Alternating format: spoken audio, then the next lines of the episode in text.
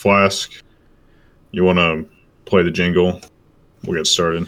You got a jingle? No, No, there's no jingle. Yeah, I There's no- refuse. there's no jingle. I just keep hoping. There is I one. I just refuse to play it.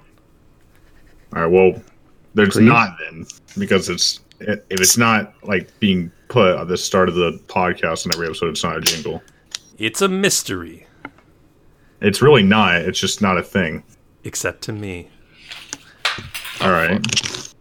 Welcome to the Broken Campfire Podcast, um, where today we have a special guest uh, telecommunicating in to our podcasting studio from Sweden. What Uh, the Michel, how you how you doing? Or Eric, sorry, EJ, how Yeah. you doing? I'm good. How many episodes have you been on, EJ? I think one. Three, this Two. is the third. What are you doing in I think just zero. What am I doing? I'm I'm studying the science. Sweden still a thing? it's still a thing here. Um, All right, thanks, thanks, thanks for reporting on uh, that. Sweden is No, still no, no, a no, thing. hold on, hold on, hold on. I, I, compared to the Midwest, it's pretty similar actually. The science is the same. hell yeah. it's like, I mean, I I- I feel like uh, Beautiful um, people. Though. First of all, uh, yeah, yeah, everyone's really pretty here, unlike the Midwest. Yeah, Uh, and then, No but but climate wise, it's it's pretty much the same. Everyone's really nice, like in the Midwest. So, you know, pretty easy transition. Are you learning any uh, of the the language? Yeah, a little bit just to get by. Some basic stuff. Is it a beautiful language? I'm, I'm not that familiar. No. Come on. it's not. But everyone like- speaks English though, or for the most part they, they know how to yeah. communicate. It's like or they, they won't 85% speak English the well. Oh, okay. All right. speak Can, can, you, English. can you give us a phrase? Give us a phrase, should be. please. Okay, so the really easy one when you're when you're trying to ask people to speak English is you just say "Tala du engelska," and they'll start talking in English to you. It's great. Oh, Talk to me in English, bruh. Brad. Yeah, that would probably work too. all right. Cool. Also, uh, we're joined by Flask, our producer, who um, has not done his job at all ever. Yes, hello. It is me, Flask, the producer. It is me, Flask, the producer. Hello. Uh, so uh, we also got a John, King of Keeley, our veto brain. Hi, how you doing? It's uh, nice to be here. Glad you guys flew me out again. Yeah, welcome Sweden. to the podcasting studio. Um, and finally, we have Brendan, another repeat guest. Hello? And uh, what we'll let our friend from Sweden start us off with uh, Michel slash Eric slash CJ. Why don't you tell me what you've been doing lately, or you know, especially video games, but also th- other things that have been keeping you happy in lieu of that. They, they still got like Yeah. internet and stuff, and Well, sort of.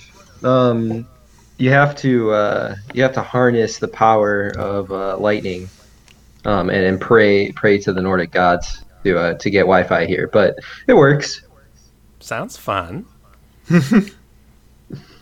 that's awesome. So as far as games go, uh, I got Celeste while I was here. That that platformer from 2018, I think, Yeah. is when it came out, and it's uh, pretty awesome. Not gonna lie, I feel like every every once in a like two or three years, uh, there's an indie title that comes out that's just really really good overall. Mhm. Like the style of the game is like cool. The music's really awesome, and then the gameplay is just like perfect for a platformer. I guess I got to play that at some point, huh? Yeah, it's You it's got a really great. good response. I've never even heard of it. yeah, it's uh, it's oh, constantly you on haven't sale. Celeste? So, No. like, Oh wow! Uh, so Celeste was like a um, a big platformer indie game that blew up and won a bunch of awards, uh, particularly for like the music and level design. I think, or what it's Mhm. mostly known for. well, it couldn't have been that good if I've never heard of it. right. That's the Uh, metric. I I Right, I can't actually argue with it. so o- overall, it's not a crazy long game to to just beat the story of. Maybe six or seven hours, but there's a whole bunch of bonus content, including like different versions of the same levels, um, where basically the mechanics of that level are repeated, but the level is much harder. Um, Okay. And then one other thing that I really like, uh, one way they tuned the the difficulty in that game is you can just beat the game by getting from point A to point B, but there's also these collectibles that are just strawberries that uh, Oh, are yeah, optional, and and getting them is really really hard. so wow. and so you can. I remember uh, seeing that in gameplay videos. They're, this, they sort of remind me of like the gems in Crash Bandicoot, where you have to do like a special thing to get them, and it's like Yeah. an extra challenge. Yep. That's you know, it'd be a neat like. option if you could change out the strawberries for your own favorite fruit. I agree. Because that's Yeah, the thing that exists. That would be. I'll- I'm I'll saying write that would be devs right cool, right? It's what if I don't want to go out of my way to get a yeah. strawberry, but you know a pineapple. Thank you. That's Yeah. yeah, exactly. That's what I'm getting at. You gotta, Okay. you know. Strawberry is I'm- my favorite fruit personally, but See, that's the thing. I, you out. know, while they're okay, I don't really give a hoot about them. If it was a grape, oh, you're Uh, a great boy. I do like grapes. Perhaps an apple, even. For the discerning fruitist. I'm a big fan of all those as well. I like uh, V8 pomegranate uh, blueberry fusion. I believe Uh, that's too much for me. they used to sell them in the vending machine in my, my high school. Uh, John, on that note, Hello. uh, what games have you been playing recently, or in lieu of other things, you know? Or in Hey, Eric, other was that things? all you got? Is that Yeah. is Celeste? Oh, yeah, yeah, that's yeah, you're talking about Celeste. no, yeah, no, no. yeah. yeah, Celeste. Yeah, you the know. fruit. We got it. Okay. The fruit. Yeah, you like fruit. Just That- making we sure. get We get it. Yeah, Uh, I'm You've probably been busy recently. Yeah, I want to hear more about Sweden later. All right, games. I really haven't been playing anything new. Uh, we- we got into State of Decay 2 a little bit. It's got an update coming out next week. Uh, but on the What non-gaming side, I've been watching Better Call Saul season four. I'm actually on episode 10 right now. I was watching it before we started this. Still enjoying it? and uh, uh, yeah, I give it a. The season has been a lot slower than the other seasons. Mm. and the show is no, no, not not as a bad thing. It's just like I don't, not, nothing really crazy action has happened. Uh, but this show compared to Breaking Bad, there's a lot less action, uh, and I'm okay with that. But I give it a thumbs up. I'm excited to see season five, which I think is going on now. Actually, hmm Somehow But I I, hadn't didn't know that yet. show was ongoing. I thought it had ended at some point. they've Yeah. been taking a pretty long time I in think it- between Okay. seasons. Yeah, and I think it lost a lot of momentum. It feels like after, and I, I'm not trying to condemn the show at all. I did watch the first two seasons, I really enjoyed it, but it feels like after like season two was done airing, I, I just stopped hearing about the show. Hmm. Same. Yeah, I That's agree. didn't know exactly it was back on. me. especially because like yeah so season five is starting and season four just came to netflix like uh, maybe in january december so there's such a large gap in between them adding the you know the seasons too it's just yeah, weird for sure. but still digging it i think i think they said season five is the final season i'm pretty sure It's good to Okay. know that you can just end the show and rather than just keep it hanging on, even though you ran out of ideas or whatever. There's only so much you can do with a prequel too. Yeah, Yeah, yeah, that's true. Mm-hmm. yeah. I, I feel like I've kind of always been at odds with that show because I, I really enjoyed Breaking Bad. and I watched like week to week and everything, and so you know, since I watched it week to week from like season three onward, I felt like I just spent a lot of time in that world, and I, I really liked the way Breaking Bad ended. I just I, I liked what I saw. Better Call Saul was really good, but I've just never really been super jazzed about the premise of like a Breaking Bad prequel. You know, What- feels like I I spent like- a lot of time in that world and stuff. and they they start doing it in season two. I, I don't really remember how much they do in season one. It's really two different shows. You have like one storyline, Saul and his whole thing dealing on, and the other half, which is where you get kind of the action, is uh, it's like Mike and how him and Gus like came up and established their you know the the business. It was like two parallel stories, right? I mean they don't really intersect, but it's you know it's a nice uh, way for them. You know they're just not like putting Saul in these positions where you know he'd be like acting like Walt. You know, they actually Right, found, right. they, found they a way to put the action him. in there without forcing it. Right. That is that is cool. Did anyone see the Breaking Bad movie yet? I did. I liked it. El, seen it. El Camino. Yeah, I have not. Yeah, El Camino. wasn't necessary. They didn't need to do it, but I thought it was fine. Yeah, it's actually kind of funny. I haven't seen it yet, just given how much I like that series. Yeah, I have. I would recommend it. It's it's it's a good. one. All right, we'll watch it We- after the podcast.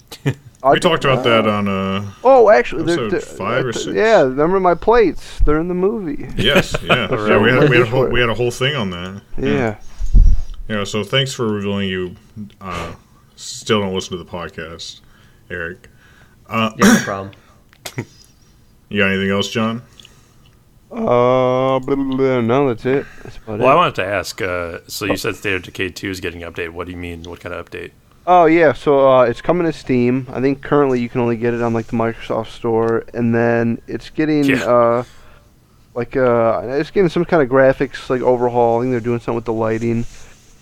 Huh. Uh, and I think they're re think the big things they're doing. They're redoing like the the start of the game. right? And like I guess a wider tutorial because the, the game doesn't really have any story. It just kind of throws you in there, and it's like, hey, here's some base building and stuff, but it doesn't really tell you how to do it. I think it turned a lot of people off. It's weird because like I, I played State of Decay and I really liked that actually. Uh, it wasn't like perfect, but I, I really found it solid. And then State of Decay 2, I do not remember at all, even though I played some of it. Like I don't Yeah. remember anything about it. The And then, update uh, also comes with the all the DLC included. Yeah, I say they've had a few Oh, okay. DLCs. They um, they had like a horde mode kind of thing you can play with your friends. They added one that's like the map from the first game, and that's more story oriented. And then they added, you know, they have like new difficulty modes, which I think is the best thing they added I agree. because the game was kind of easy before, Oh, especially if you had okay. friends. Uh, Is it is it like good is it like good difficulty those or just like kind of Yeah. bullshit? Yeah, Okay, it's pretty cool. solid. It's, it's a nice mixture of like you do take more damage, but also it's like like the you know, there's like special infected, like you got the fat guys and the screamers, and like usually those are like isolated, but in like the harder difficulties, like you can find like hordes of them, you know, stuff like that. Uh, All right. s- some days the online we have a little trouble, like we'll be disconnecting, uh, you know, quite a bit online, and then other days we'll go through the whole thing and nothing will be wrong. That's kind of hit or miss. I will say you can't alt tab at all, or you'll fucking disconnect, and it's very frustrating. Oh really? Just sometimes it's just like muscle memory, right? Like someone enters the Discord, you just want to see Yeah, what it you just real check. quick. Yeah, exactly. You sh- I've never been able to alt tab and not disconnect in that game. But to be fair, I think that's more of a Microsoft Store issue than a State of Decay issue. This seems That's to happen with probably older true games. too. Yeah. So it's still That- just on the Microsoft Really? Store? For now, Yeah, until the 13th is when the Damn. update comes out, and then, yeah, that's when it comes to Steam. Okay, okay, okay. Yeah. Uh, so I've actually the, I've been digging it now that I, I've gotten more into it, and I, I I guess I understand the game a little bit more, and we playing The it. The gameplay I- loop is fun, you know? Yeah. I mean, Yeah, well, I, I It's like not it. I mean, it- different. it's not for everybody, but I like the whole going in places, looting, Yeah. looking for specific stuff. yeah. Uh, I was up. How dare I was curious. I'm curious. Um, I'm curious. What? So you said I think Knox or Brendan that uh, the State of Decay update, like it was a free update to the game, adds all the DLCs. Was that? Is that? Are you guys playing State of Decay two, the base edition, or are you guys playing State of Decay two Game of the Year edition? Uh, Uh, well, I don't have all the DLCs. yeah, I Oh, think I have the the game of the year. I got like the special edition when it came out, which came with the DLCs. Knoxville does not does not have it, but I believe once this update comes out, it's just they're all free for everybody. Yeah, Like if you own the game before or whether you're buying it afterwards. Don't quote me on that, but I'm, I'm No, almost I, 100% I think sure it's when, on. when it goes to other platforms, uh, they'll be included for the full price. But yeah, I think if you own it already on the Microsoft Store, it'll it'll just be free. All right. All right, cool, cool. All right, uh, Brendan, what have you been doing li- recently, friend? Well, I had to take two weeks off from the gym because I have tennis elbow. I'm pretty sure. Ooh, rough. And, yeah, How'd you get that? just, just lifting. Rough. It's unfortunate, but you know it's alright. Dealing with it. Uh, show wise, I just finished watching Generation Kill, which is an HBO Oh, nice. Uh, I've never seen it before. I thought it was great. It was really good. is, yeah. All right, all right. Uh, I'd recommend it. Uh, game wise, I haven't really been playing anything other than you know, State of Decay, I guess. Okay, cool. You've also cool. yeah, okay. Yeah, Uh, Generation Yeah, Kill yeah, is. Uh, I, I watched it with. I watched like the three punch of like Band of Brothers, The Pacific, and Generation Kill, and they make like a really great. Uh, I don't know, max uh, Now, m- macro. hang on a series, I second. guess. Uh, Let me let me just say for our listeners, I definitely know what Generation Kill is, but if I didn't, So it, it pretty much it shows. I believe um, they were the first boots on the ground in Iraq, in the Iraqi War. It's a group of Marines, and it just shows you know how, what they're dealing with and just the the fuck ups in command, and no one really knows what they're doing. It's very interesting. Just the sheer incompetence on display uh, in the chain is like infuriating. Yeah, absolutely. but also like the the boots on the ground guys are just like engaging to watch the way they deal with it. I've also Okay, not seen this. Is this like a like a reality show or is this like a dramatization? no, no. no. It's a it's a dramatization. Yeah. Ah, okay. uh, John, you said you also haven't seen it, but just to be clear, I have seen it. I know everything. about it. right, right, right. I have Really? What's his seen- name? Uh, Generation. Got him. No, damn it. I already seen it. We watched Band of Brothers. That was I thought it was great. We we started. Band of Brothers is one of my favorite shows. Yeah. Yeah, Band of Yeah, I agree. Yeah. Uh, I I haven't seen Generation Kill, but just by you describing it, just gave me flashbacks. Not not to war, but it. to just incompetence. Yeah. Yeah. I- oh yeah. I'm sure that uh, it, I'm sure it's not dramatized very much. So from what you're making it sound like. Yeah, we, we had started the Pacific, but I don't know. We just stopped watching it. I think it Yeah, was don't know what just slow. I'd like to It go is back a different and finish sort of thing than Band of Brothers is. It kind of Okay. takes a different tack. Cool. All right, and uh, Flask, what have you been Hello. doing recently? Uh, well, I'll give another installment of Flask's uh, patient player corner, otherwise known as "Why did I make the choices I made?" Even I don't know. All right, you're. Can I play the jingle? Uh, he doesn't have a jingle for that. Play either. what? The jingle. He said play the The jingle. jingle. It was Oh. it. Is it jingle? The jingle Play for jingle. that segment You got a jingle? that you always do on every episode that you're Yeah, about to do. Oh, the jingle? Right. I thought you said played Virginia, and I was like, "Isn't that an actual?" Anyway, um, Yeah, Yeah. Flask. As the producer, you should know that's like an actual song, and we can't use that because of copyright reasons. oh, okay. Um, Next person. So with the I'm recent with the recent stuff about uh, Warcraft three Reforged, I uh, I decided to finally pull the trigger and play the old version of Warcraft three, uh, like a version that I have had for a while and I've never gotten around to. So I just like I'm not I didn't update it or anything, so it's not Reforged. I just am playing like the classic Warcraft three, um, because I never played it. I I watched my cousin play it back in the day uh, and I always heard, you know, it was good. Are there Um, are there perfectly ethical ways to do that? If you have an original copy and you don't like connect it to anything, then it can't be touched Okay, gotcha. because you're not, you know, you're not updating it. Okay, yeah. So yeah, I'm, I'm playing through the the but you can't play Warcraft online 3. and stuff. So No, I'm- which I'm not doing anyway. So Right. Okay. Okay. Um, gotcha. I'm just playing the campaign. It's fun. Uh, Reign of Chaos right now. I'm in I'm in the middle of it, thereabouts. Um, kind of cheesy, but you know the the good kind of cheese that you that you like from uh, Blizzard writing. And uh, aside from that, also playing. this is the weird one. Okay, I'm playing Dragon Quest Seven on the PlayStation One. Uh, I started All right. that. Yeah. So if you were to ask me, Flask, why are you playing that? I wouldn't have an answer for you That was because I don't have an answer for myself. I I'm just playing Dragon Quest Seven for the PlayStation, even though people have always said that it's not really worth playing because it's way too long, and it doesn't have one of the better stories. Uh, but I Have- had are you str- invested in this series? Like, uh, is this No. the first game that you've played? in I that played Dragon? Quest Three. That's the one I played Okay. And you play be- before this. Uh, maybe someday. Maybe someday I'll play Eleven. That's the Um, most recent one. I know. Folks I know. at home. That's the one people are saying is good right now. It's pretty good. I, I did Yeah. the only one I've played, and I did enjoy it.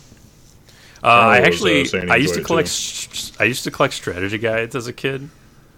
This is, Nerd. like pre pre internet. I used to like strategy guides because I used to like looking at them and like seeing all the how, how you get through the game, even if I didn't own Mm-hmm. the game. So one of the strategy guides I had was for Dragon Quest Seven, and it was a good strategy guide by like Prima Games or Ah, whatever. it's all paying off now. Yeah, so I finally decided to play it because of the strategy guide I owned as a kid, So you're breezing Um, through it. breezing through it because I knew I know all the twists and turns. Yeah, all Right. the You, you've memorized the strategy guide and everything. Yep, memorized. um, and uh, yeah, it's a long ass game though, so I might not get through it for months and months. So I'll just play it a little bit at a time, along with Cool. Warcraft three, and uh, also playing. Uh, finally got around to playing uh, Resident Evil Revelations two with Greg, so we're going through that right now. Okay, I was wondering what you guys were doing the other day. Yeah, that. we're Yeah. we're uh, we finally got around to playing Revelations 2 because that's where I am in the series chronologically, cool. and we're putting that up in the channel, so that's cool. awesome. It's fun. As a That's it. is that is that all you got? Okay. That's Before we go moving on to my stuff, I brought up something. All right, everybody, what's your favorite strategy guide? ooh I got I got a I got two answers. I have a hard time picking. official strategy guide like released Uh, in book format. It could be third. third Yeah, party. sure. Well, yeah, yeah, I want to I want to say like you know like the the days of old, like you would get like the the the bound strategy guide and and you know. Like Okay. uh, I think I think it's hard to beat the Earthbound strategy guide, of course. I'm sure Flask, maybe Eric are the only two that might know about that. But that was a very cute strategy guide. Um, but I never I never read owned because that. I, I haven't read it. So my favorite God. that I actually owned was Majora's Mask. Had like a lot of cool artwork and everything. Now which very, very what dope. was the brand of this one? Oh fuck! You know? I don't. I don't know, dude. I mean, I, I could look it up. I'm sure. Okay, because I was gonna say, uh, it's funny you should say Majora's Mask because Versus Books, the brand Versus Books, made a Majora's Mask uh, strategy guide, and I always found that Versus Books had like the best strategy guides as a brand. I, I always thought they were better than Prima and Brady Games. Um, they were they were like more casual about it, but also more like they were just they were, it was like another gamer telling you what to do instead of like an official capacity, you know.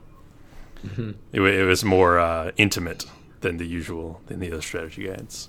I like their Pokemon strategy guides. Uh, I had the one for Gold and Silver, and the, so yeah, the Versus books Gold and Silver strategy guide was really amazing. That's probably my vote. I think I was too smart for them. Didn't really need them. You don't only need them, but it's fun to use them. and Silver. R- Right, right. Oh, really? Really, Eric? Yeah, yeah, that's the only, it's the only one. Otherwise, it was uh, printing off cheat codes online Yeah. from GameFAQs. Was- that's So, all. wait, what what gold and silver strategy guide did you have? Oh God, I think it was the, I think it was the Prima one. I don't Okay. remember. I do remember that.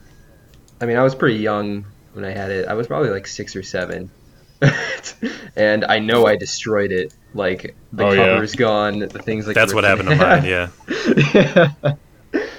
I used to. I loved looking through that. But I caught them all, so I mean, it must have been a good guide. Of course. The thing I liked about that one was it had every time a new Pokemon appeared in a region, it would like describe what the benefits and what the, basically the pros and cons of catching that Pokemon. I thought that was really neat. Mm-hmm. That is neat. It's like a gamer relating it to you. Like, here's what you got to know. Why would there be a con in collecting a Pokemon? It If they're a shitty Pokemon, No, they use them. right, right. That's true for collecting purposes. Yes. People right, look cool. down on you. Don't don't don't catch that Pokemon. You don't want that one. yeah, you don't want that. You don't want a Bidoof. Yeah, some old guy like winks at you after you catch a certain Pokemon. Ugh. Did you have an answer for the question, Andy? You asked it, but Oh, I said Majora's Mask. oh right, okay, that was your choice. Uh, I mean, I, I also I also hot shout out to the Earthbound one, just Yes, because I Earthbound, I, I didn't Mask. I didn't read that, but you know, I've seen it posted online just because it's like remembered remembered well by the people who had it. It's it's pretty Yes. cool, and it's one of my favorite games too. So obviously I'm biased in that respect. All right, all right. Um, Andy, what have you been doing recently? All right, cool. I've been uh, I watched both seasons of Barry. I know Flask has seen that season one at least. Yeah, I I have seen season one. Yes. Who who else here has seen it? Anybody? No. No. I don't even know what it is. I want to it's see uh, it. Bill Hader HBO show. He plays a um, hitman who is, you know, he's sort of a complicated character. You don't really it's hard to read that kind of thing. And first episode, he gets kind of drawn into this acting class, and the season one. Well, I guess the, the show is about him trying to get further and further away from the hitman life and closer and closer to a real life and um, he's doing that through this acting class that's being taught by um, Henry Winkler. So he's great in the show, Henry Winkler. And even though he's like completely disillusioned, he can't seem to like break out of this cycle that he's that he has to exactly, live. you know, it keeps bringing him back in. There's there's story reasons throughout the whole season that you know he's trying to balance. Um, he would he takes a stage name, so the show illustrates that because he's trying to balance his identity as Barry Berkman, the hitman, and Barry Block, the the actor. It's a it's one of those shows where you talk about the premise, and I'm almost glad I didn't really know what the show is about until I watched it because like there's just something about the premise that sounds really silly and dumb. But It's wacky. the the thing I want to highlight about the show is that I think it like truly does like strike a super strong balance between like intense drama and really good comedy. There's the word dramedy is like thrown around so much these days that it feels like it doesn't really mean anything, especially when you see like sometimes people will refer to Game of Thrones as a dramedy because Tyrion says funny lines or whatever. Oh God. Um, Here I go killing again. um, The funny thing is that it's it's actually a true story. Uh, and, um, and it's an auto an autobiography by uh, Bill Hader. Bill Hader, yeah, Yeah, Oh, it's actually that's literally I he's a hitman. I mean, he uh, that's that is the funny thing is that he he does seem to just be playing himself in a lot of times, but like he's really good as Barry, and I think he's like gotten nominee nominee or like you know nominations and stuff at the the Emmys and whatnot. Personally, I've always liked Bill Hader, and I think he does uh, a pretty good job. Not just Yeah. in this role, but in, in everything I've seen him in. But this role, especially, he's like,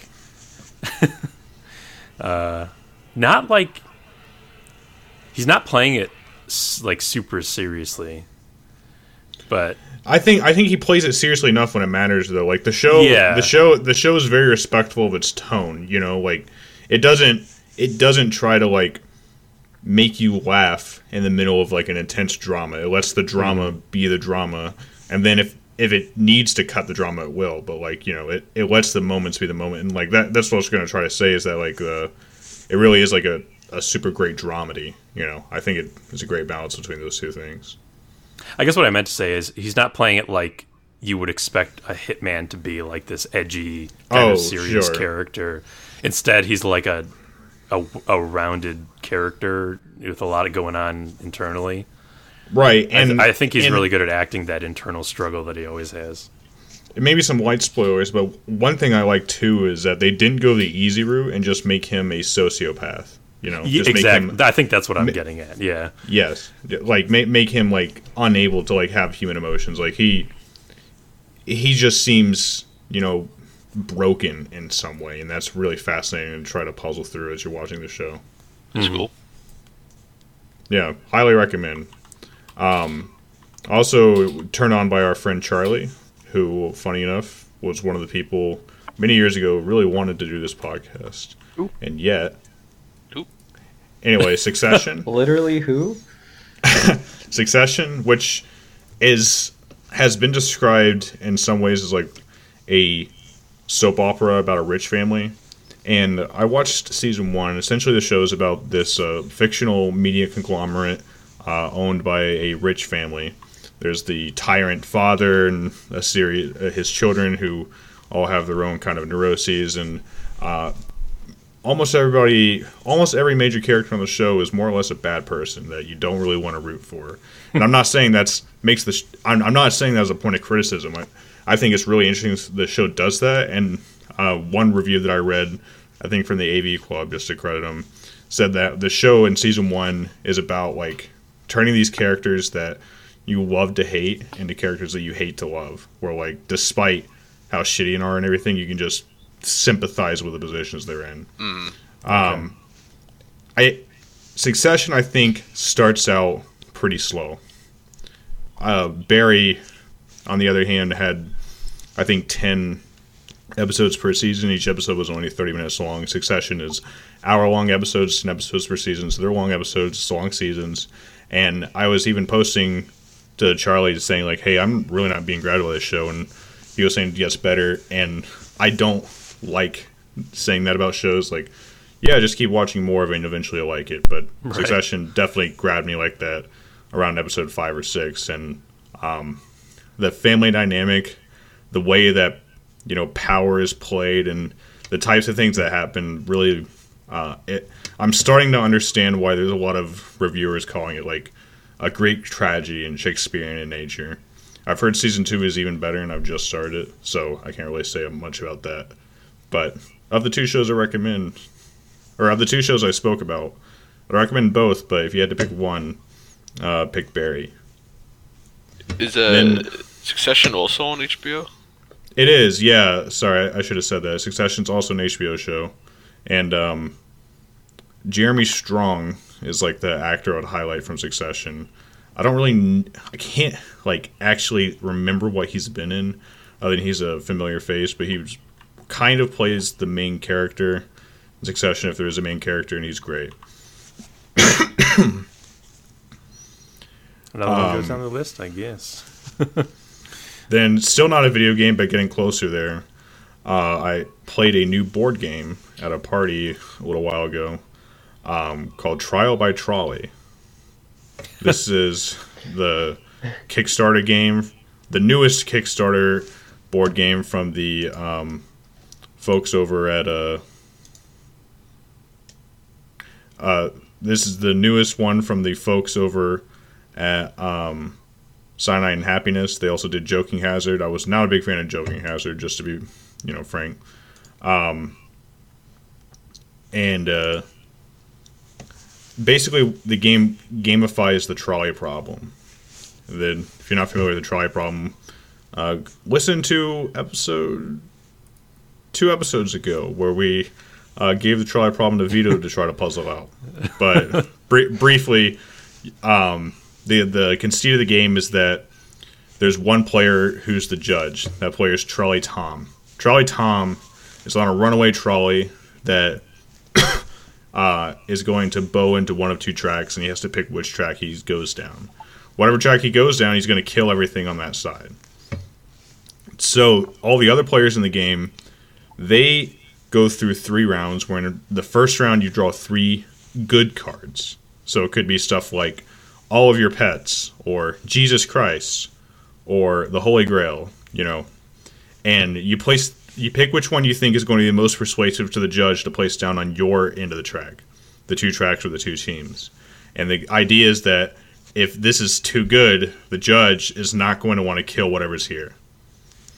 Then you do that again for the second round. You so you have two good cards. Then the third round, you place a bad card on on the uh, opposite track. So that's flipping the incentives. Like I want the judge to kill this. One of my favorites was a portal to hell that closes only when the trolley hits it.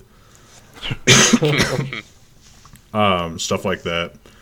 Then the final round, you play a modifier. Like, uh, for example, one team had a good card that was something like, um, Mr. Rogers.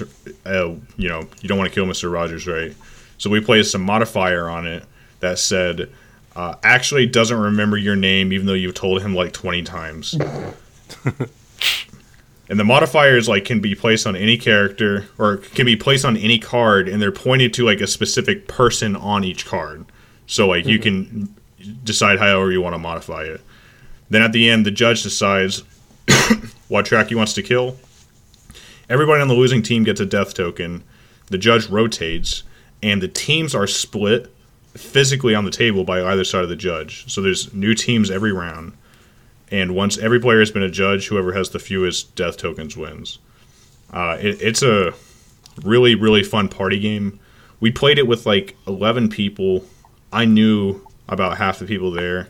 It was definitely a lot more fun when the people I knew were the judge. So like if you like got a good group of uh, friends like we do that play board games and stuff, I definitely think you can have a great time with it. It sounds pretty fun. Yeah, I thought Uh, that's the- what you described earlier, but uh, yeah, right. that'd be interesting to play. Um, Yeah. that, but that's all I have. Uh, Vito, what have you been doing recently? And um, you know, gaming wise, in lieu of that, what shows you been watching or whatever? I'm Wait, glad who- you finally asked. Um, I've been playing Disco Elysium uh, because everybody uh, was talking about how great a game it is, and I'm really enjoying it. It's not a game that I would think I would enjoy because there's a there's a hell of a lot of reading in it. Um, I'm not one for reading, especially in my video games. Um, I like shooting. I like killing. Reading. You play Bulletstorm? right up your alley. Look, man, By Cliffy B. That's my boy Cliffy, and I I feel know. like you're taking a dig at him. And he worked I hard bought on that game, Bulletstorm. and that game didn't get bad reviews too. So, I bought it all right. for the Gears 3 beta. So what's the fucking the joke? Gears Judgment Tell- beta. Explain to me what the joke is. Yikes. Yeah, the Gears Judgment beta was that. That was the joke. The Gears Judgment beta. Nah, that's a shit game. Oh, they keep shitting on that game, dude. They just on what game? ah Gears or the series. I don't want. I'm sorry. I hijacked your thing. I was. I'm You did just sad hijack now. my thing, but I understand. Um, Yeah, sorry, Vito's been talking a while this episode. yeah. um, I got a lot to say, but uh, yeah, Disco Elysium really fucking cool. Love the artwork. Love um, the uh, the writing style. It's really funny and also extremely depressing. I don't know. Were you guys like kind of depressed playing it, or I figured you probably wouldn't be as depressed because you would be more desensitized to it than the rest of us. Oh man, dude? It doesn't Nope. matter if you live uh, every day like that. I mean, it still still hurts. the world is bleak. right, but the I got one question hope. for you, Vito. Before I answer that, What do you is know what your face is yet? Dude, I don't even want to know. I'm You disgusted know your by badge is myself. yet? No, I mean, I honestly, Vito, like, um, You take the body Dude, down dude. yet? Due to a lot of other Body's gonna, whatnot, John. I- Can you stop nagging me about the body? the body's coming down. All right, I, I I'm actually not not a it's whole not lot going further than anywhere. you. It's a fucking dead body. I'm actually a whole lot not not a whole lot further than you, but I, I definitely think what they're going for is like hope in a hopeless world type of aesthetic. You know what I mean? Like it's a very depressing, destitute type world, but I think that you're supposed to have reasons to hope, or at least I don't know. That, that's kind of what I'm looking into so far. You know, the I little haven't got to redeeming that moments and stuff. because uh, I I think I think you see in like the little redeeming moments, like you know how much of a bro Lieutenant Kim is to you, no matter despite how fucked up and whatever you are. You know, yeah, like you know, that that type of thing saying gives you hope for the world. Kim's ride or die? What's the first thing the game told you when you seen Kim? That's my partner. Yeah, dude. He's been waiting for me. No, the game told the game told you you have a feeling that this man would take a bullet for you. Oh right. Yeah, but I guess uh, Oh right. I don't remember who I am, so I kind of think it's kind of faking me out. Like, Don't trust your feelings. All right, have- what about that nice old lady? I, I kind of have a feeling Kim did it. Kim Kim's the, the murderer. That's my, that's Oh my, my. God. I ha- look. Write me down for it. You have me on. Write him audio. down. Uh, what about down. the nice old Write it lady? All right, we're, we're, it's written down, set in stone. Wheelchair lady? Nice old lady. I'd I'd take a bullet for her. I love her. Accomplice.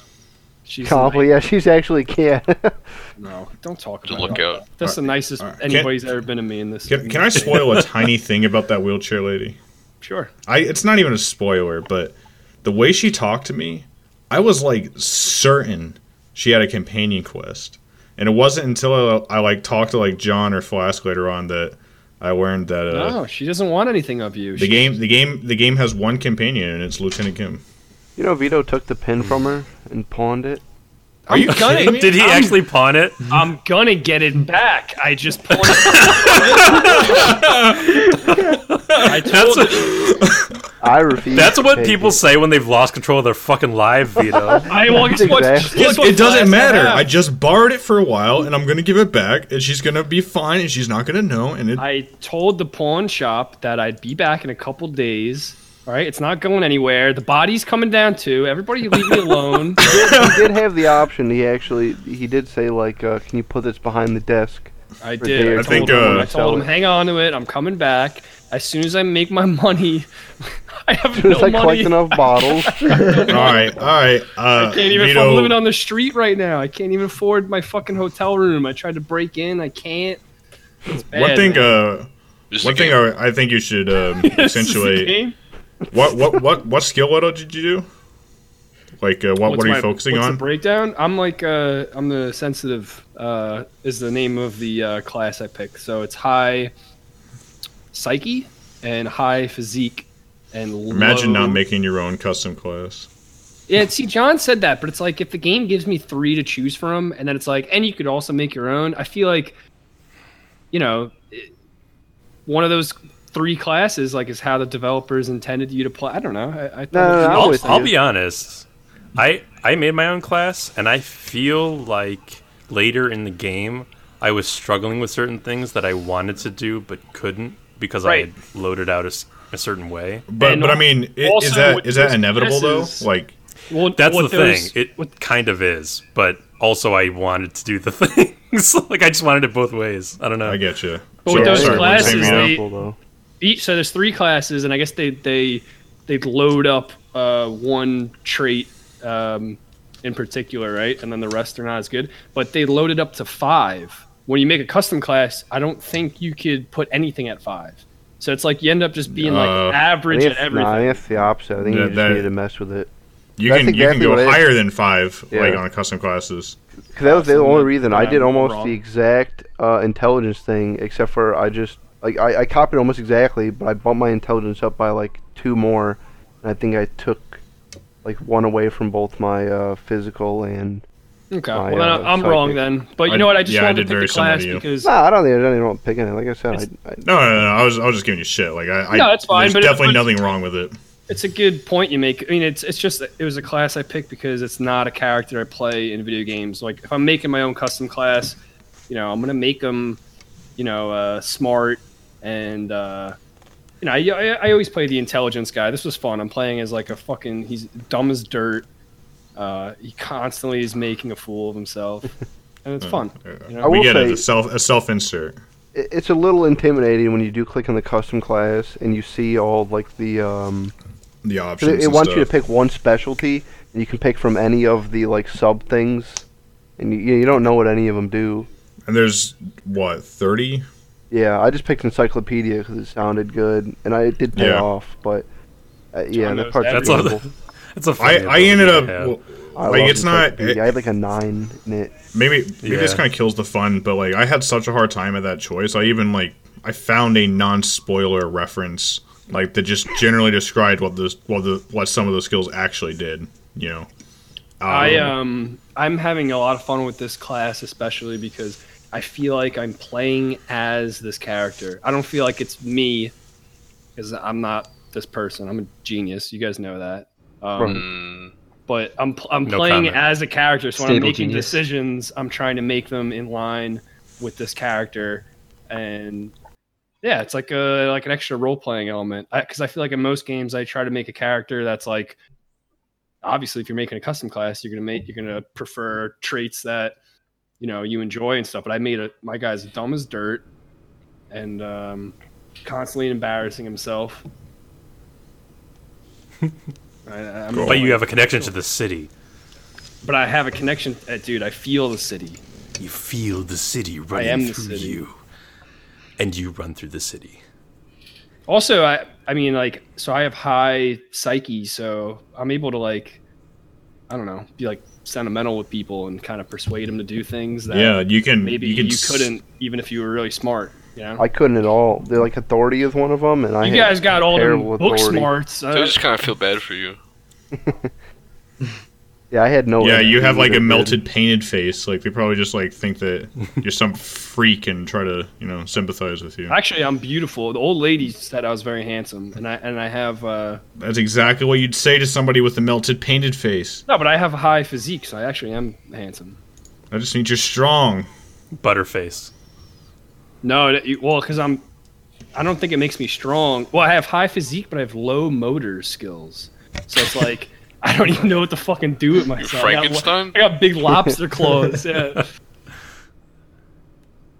I've had some funny experiences in that game. I tried to fight that big uh, measure head guy. I tried to fight him too many times, but I'm gonna get him though. Did you get the Go back. booze in you? You gotta get some booze in you. I gotta get some. I can't find. I can't find booze. Can't find smokes. You gotta go to the store, the, the convenience store where you turn the bottles in. The it's on like the left side. I think you gotta like click on it. You can't I'm sorry. John. But- do, you, do you think I have money to do But that? hey, Well, no, hey, he's poor. a he's sensitive though. He might he might be able to master his electrochemistry. That's true, dude. Maybe you can talk your way past him. I I could not. Whatever you Um, do, don't subscribe to race theory. I'm all Half Life. Ha- Half dude, Half Life. I I start like I'm I I I just did that not that long ago in my game. I like. Uh, I don't want to speak actually about that. I don't want to spoil anything. yeah. all right, uh, Vito, Vito, is that all you got? Uh, I guess so. Yeah, been playing uh, Disco right. Elysium. Cool. And then All right, I'm- before our break, I just wanted to touch on this next talking point. I don't know how much we have to say about this, but uh, it's something that we've kind of talked about as a group quite a bit. And some months ago, I was doing some uh, Google and all that, and I stumbled upon that there's actually an academic discussion about this, and there's a term for it. And the, the term is ludonarrative dissonance. Uh, ludonarrative dissonance is the conflict between a video game's narrative told through the story uh, and the narrative told through the gameplay. Ludo, meaning ludic, as in gameplay, and narrative, obviously story. So, um, the example that I always go to when I think about this phenomenon is that I think Rockstar games, maybe before Red Dead 2, um, were are, are big examples of this. Where GTA 4 is the shining example in my head. Niko Bellic is this former Eastern European mercenary who's done bad shit, and I don't want to do any more killing, Roman. And then so much of just like the mission to mission gameplay is you killing, Doing the killing. doing the killing. You kill thou like e- even even if you only kill for the story, you kill hundreds, approaching thousands of people. I'm sure. Um, and that's that's fun because that's what GTA is. But it, it does like kind of like maybe break your suspicion of disbelief uh, and make you not able to engage with the narrative. But I guess what I'm getting at is that there, there's a question here, right, about how much we care about this because one could argue that like games like GTA 4, who cares about the narrative as long as the gameplay is fun, you know? hmm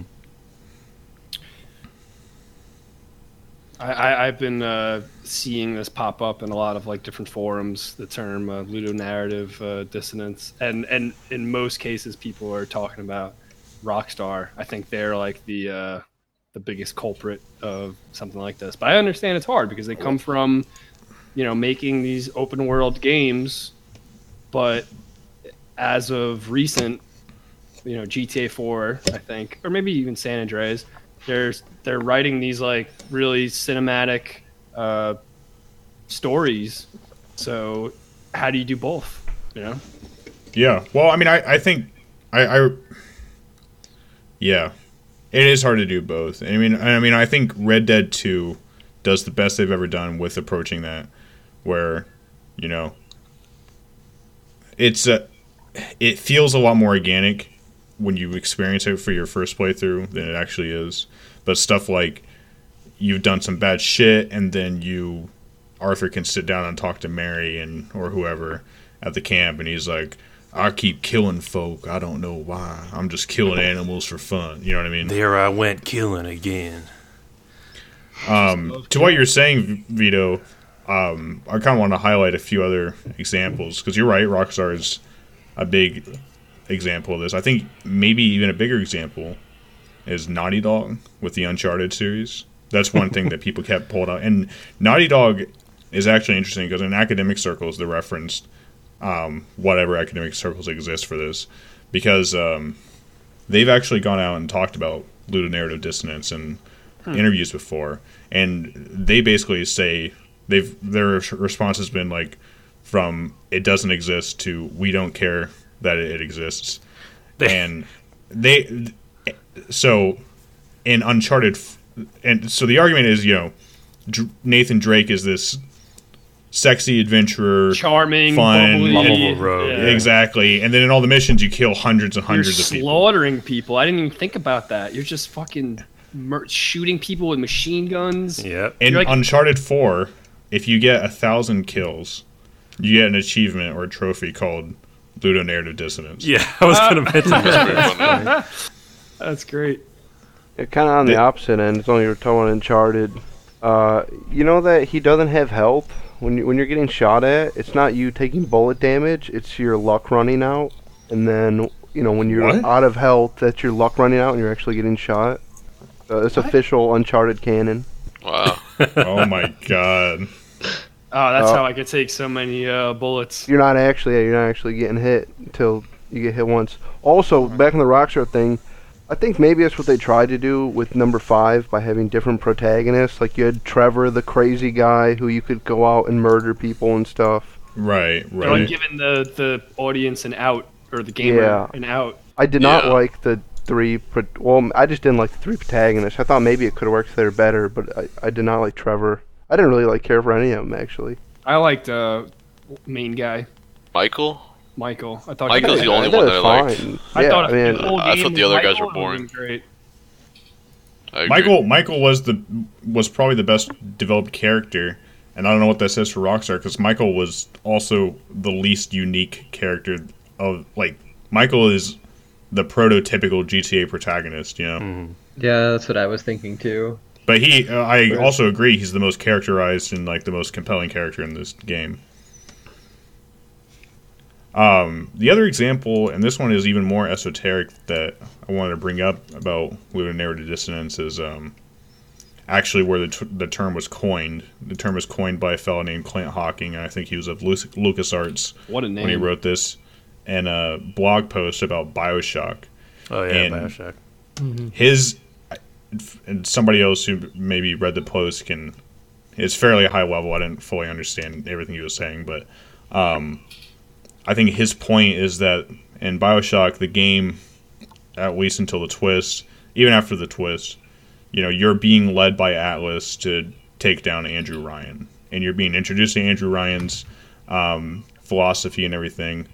And um, andrew ryan is uh, this guy who created this city, and the main thing that like makes this city different than anything, right, is the powers. And so the powers then are like villainized in the narrative as like the terrible thing that the city has produced. You know, this is how far Andrew Ryan's po- like this is his policies in action and all that. You know, Yeah. the generation of these powers and the fight over that. But then the gameplay asks you to just have as much fun as possible with those powers. so you as the player have like no actual reason to oppose anything that Ryan's done. Like cuz like the one reason that you're being given you are having the fun with. That's where the fun comes from. So yeah, but are- a- you're not supposed to feel like a little, not guilty per se, but like when you when you take one of those powers, don't they kind of like disturbingly, uh, like transform Alter your you? body in grotesque Yeah. ways that are not appealing? Like clearly, there's something wrong. But You know, so that it shows you that but then you like that's where all the fun of the game is. Like you could almost what that argue game that transformation sequence is part of the narrative as well, and Yeah. it's not like matching up with the uh, the gameplay I- benefits. exactly. Yeah. I haven't played Bioshock in a while, but isn't he also telling you to do these things? Yeah, he is. Which is which is like you have no choice, which is the twist. right. Yeah, but I don't know Right. if he ever tells you specifically to use like a what do I they really call don't remember. Uh, He does. oh, he he said like inject yourself and Yeah.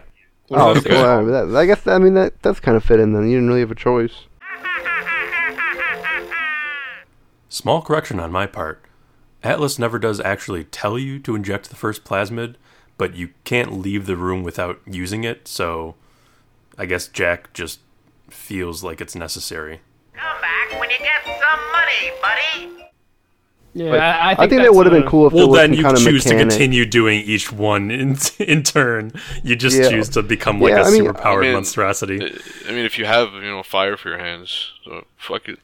I do vaguely remember you like your like veins would like pulse or something, but it was never any. Was it ever explained why those people went crazy off the stuff and you with Adam, right? Adam and you didn't. It Yeah. Just you weren't long enough down there, or why? Why, were, why was everyone crazy down there? Basically, being it became a trapped. s- it became a scarcity, and people were fighting over it. And Well, the lack of it to you made people eventually. crazy. I believe. Sea madness. Sea madness. ocean madness. Yeah, that would have been. I think it would have been cool if there was kind of a mechanic. There was like a drawback from using the powers. Like losing Yeah. your sanity. There's a sanity mechanic a lot Yeah. of games these days, but that would've- Yeah, well, may, yeah, maybe. But then you run into the- yeah. You run into the problem of like, don't do this cool thing, where the game provides you these like super cool superpowers, and then it's like you can't use them though, or else you'll be a bad guy. right. You'll Well, be no, a no, crazy I- bad guy. I don't think it would make you a bad guy. I think there's just have to be a negative associated with it. Like, uh, yeah, maybe the more you have, I don't remember exactly how it worked. Maybe the more you have equipped, you know, it's just like uh, there's a drain on your health or something. Not that you Hmm. can't use them, but there's got to be. I definitely felt there was something wrong with them when I was. There's. using- Uh, I mean, was it- other Uh, than like the game telling you like, oh, your veins are weird. Like there was no negative to you as a player though. Yeah. Like when there's a beehive, like bees coming out of my arm. Ugh, it's fucking. Yeah, But that's like. what, but like, what if, what if, what if there were friendly NPCs in the game, and that using those powers made them hostile to you, or using those powers Yeah, cost you some like type that. of permanent permanent disability to your character, like movement or health or something like that. Yeah, Part of the I problem- fine with that.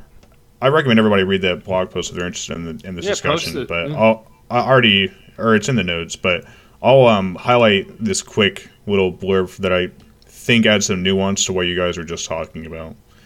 In the game's mechanics, I'm offered the freedom to ju- to choose an objectivist approach. And an objectivist approach in this case is using the powers. Objectivism just meaning um, doing whatever is best to advance me. You know, becoming the most powerful. I am I am offered the freedom to choose an objectivist approach, but I also have the freedom to reject that approach and to rescue the little sisters, even though it is not in my own net best interest to do so. So that's in the game's mechanics. Yet in the game's fictions, on the other hand, I do not have the, that freedom to choose between helping Atlas or not. Under the ludic contract gameplay, if I accept to off to adopt an objectivist approach, I can harvest the little sisters. If I reject that approach, I can rescue them. Under the story, if I reject an objectivist approach, I can help Atlas and oppose Ryan. And if I choose to adopt an, uh, an objectivist approach, well, too bad. I can stop playing the game, but that's about it. So another conflict is the game off the gameplay mechanics offering you two paths that go on that represent the, the game's two core philosophies, but the narrative doesn't actually budge to uh, offer you those two paths to go on as well. So that creates another dissonance between the gameplay and the story. It's funny that Bioshock was the first ex- the example used to coin this because my first experience with ludonarrative dissonance actively harming a game for me was Bioshock Infinite. Oh, where, really? First of all, the gameplay loop is kind of boring in that game, more so than I, I think than the first two Bioshock games. But agree. also, the story of Bioshock Infinite is, I think, really good. Um, or it's the good part of that game. And the story, the, the characters in the story act a certain way, talk a certain talk, and then when you get to the gameplay, you're just slaughtering like regular people a lot, a lot of regular people. You're just killing all over. You're just like wiping out a city full of people, and it's it's it does not you know mesh at all. It, it doesn't Yeah. feel like you're taking the character from the narrative and having them used in the I, game. I think that's even worse than in the first game, like you said, because like uh, in the first game, all the people you kill were like almost like feral zombie type. yes, things. crazy. you could write them off Yeah. to an extent. Yeah, yeah, they were they were uh, what's the word permissible. Yes, Yeah, Right. But in Infinite, the the city is like live and Actually, uh, not thriving, yeah. but like it's still going. those are those are real human Oh, there's beings. people like still living and operating in that. And I played Oh, Bioshock, yeah. Infinite, yeah, but I didn't beat yeah. it. I got like bored. the city's fine. I mean the worst you can say about them is that they're racist and like classist and everything. oh, never Like mind. they're not good people. Oh fuck Kill 'em them, all, dude! Kill them all. It's even worse, actually. Yeah, Uh, kind of and honestly, side- Flask, that kind of makes me worry about you now that you brought that up. you know, other than that, they're, pre- they're not so bad. No, you know, you know, um, a game I'm thinking about is uh, it's kind of even a meme with the game, the Yakuza series, Oh yeah, I was just about to play Yes. uh, Yakuza Zero soon. because in canon, as far as I understand it, Kiryu never kills anybody. That's like his thing. But there's clearly like cutscenes where I grab a man and pull him in front of me to shield me from being uh, riddled by an AK, and then throw that man at somebody else. And it's like you, Does that didn't count as do it. killing though? Like if I- you're all right. saving yourself and another you another didn't- scene. you're not shooting the bullets. Well, hold on. That's funny you said that because there's some driving scenes where you have a gun, and I've shot a car and I've watched it explode in the background with people like explode and fly off of a highway. Yeah, but you I've know crashed a they're good, though. helicopter once Yeah, with seatbelts just on. shooting it. You're right. Yeah, I guess. That's I guess you can all explain it, but yeah, it's almost it's kind of. I mean, it's not like too crazy. I mean, sometimes it is, but for most of the time, you're- you're not. I guess it's not. I guess Japanese it's not as good bad. cars. You know, Yeah, this I guess that's the uh, lesson. uh, I don't want to drag this on too long, but um, I punched a man with a grenade too in my hand. The grenade He's blew up in my hand and his face. You're fine, Vito. What do you got? To, what do you got to say?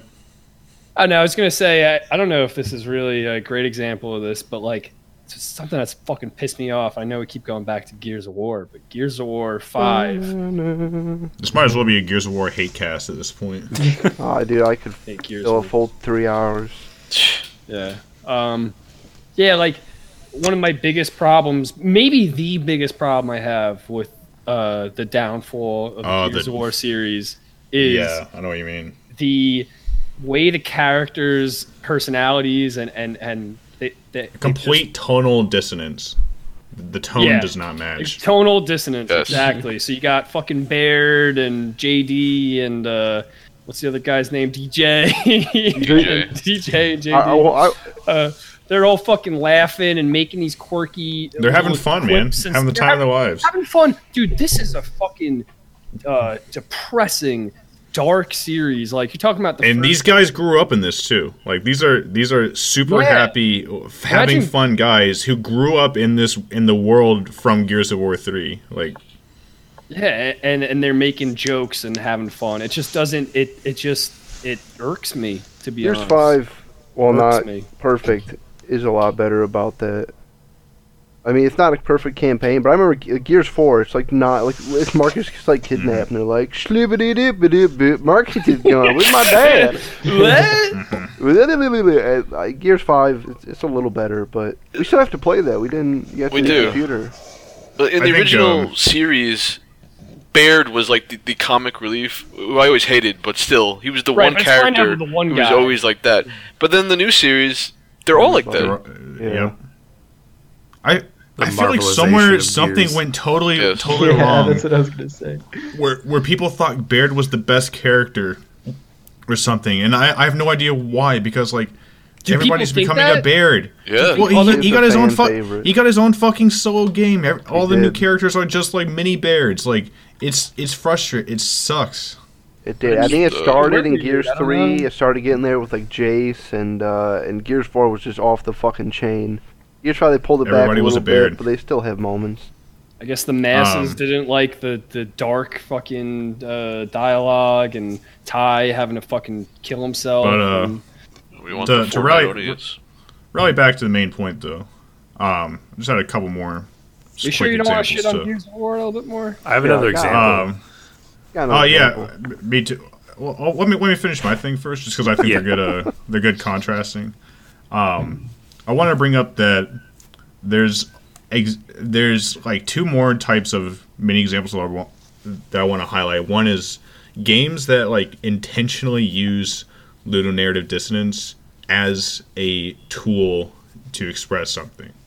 Something like Army of Two, where the narrative is one level of absurd and the gameplay is 10 more, times more levels of absurd and that that is dissonant but also the absurdity is the point so that's like that's them employing that to to express the game's theme some more Dude, that is And then there's- there's also uh, spec ops the line which Oh, yeah. seems like a violation of that until the end when it, um, the dissonance is resolved and um, that that also has a satisfying thing and I, I can't really speak about that without spoiling that game and it's an old game but i don't want to spoil it because it Yeah. To me, that game It- has a it- different problem, but its ludonarrative different dissonance Yes. is like dealt with. I think. yeah well, But that, to me, it has a the great thing about the, it uh, I I'm not I don't like that game. I'll just say that Yeah. I, I think it's a bad game. Um, and finally, I think that there are little tropes that are just inherently ludonarrative dissonant that so many games use. And the the one I had in mind was think about how many times you kill a boss, and then in the cutscene. The boss uses a move that it didn't use in the boss fight to actually not die and then escape, so that you can fight the boss again later. Or worse, Hmm. beats you and you lose the boss fight, even though you Exactly, beat his even ass. worse. Yeah, yeah, that drives that is me so crazy. he's frustrating. lazy. All right, I did but, have uh, a, some of you guys uh, had other thematic- examples. Yeah, I did have a uh, thematic example that is franchise wide for this franchise Pokemon. Uh, the theme of uh, let's not fight, let's all be friends. Pokemon are our friends. And yet, the entire premise of the franchise is about basically Fighting. dogfighting. Yes, yeah. They enjoy So- it. Stop. they they love practicing by fight. They have to use it, or else they Even lose it. even though we have to have these hospitals in every town, just to- They actually die if you don't if you don't fight them. Oh, They need it. It's like yeah, that's biological a Nature, imperative. nature. you know, there's a pig Pokemon. It's like a pig on a spring, and if it stops jumping on the spring, it dies.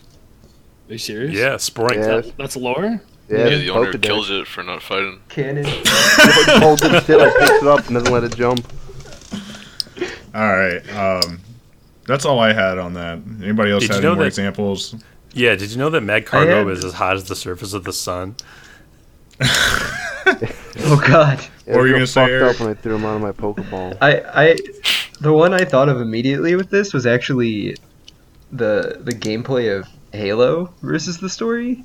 Okay. Oh yeah, it's How not so? like the biggest culprit compared to everything else we've talked about so far. But I always think of like the cutscenes where, where they're like, you have to save humanity, and then like it goes back to the gameplay, and you like hop in a warthog, which is like the like the you like just you just drive, drive around in like a, a floaty jeep for like yeah. 30 minutes. and then you like Only you like, you could try- do this. like you get hit by something and you roll and you just like take Yeah. out your friend and they go flying like I think I think that definitely is like far more tame, but I see, I see what you mean.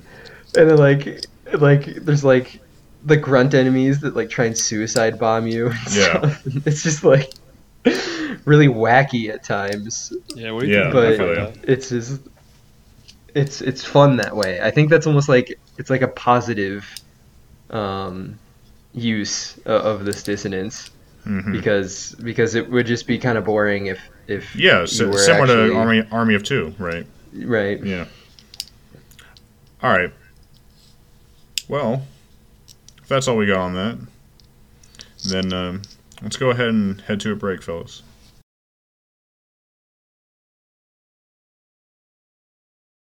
I'm gonna grab a beer. Beer back. You can have any beer you want, as long as it's a Corona. Oh yeah, yeah. How is uh how has coronavirus affected the bar business? I'm moving. I'm gonna need toilet paper. All right, I'm back. All right, John. Uh, Andy, we finished it. Yeah, we're done. Oh, done. cool. Okay. You guys, uh, you guys blew through that news in record We, time. we figured it out, dude. Yeah. Yeah, it's actually Oh, pretty cool. easy. We don't need you. Yeah. Oh, great. Yeah, Andy.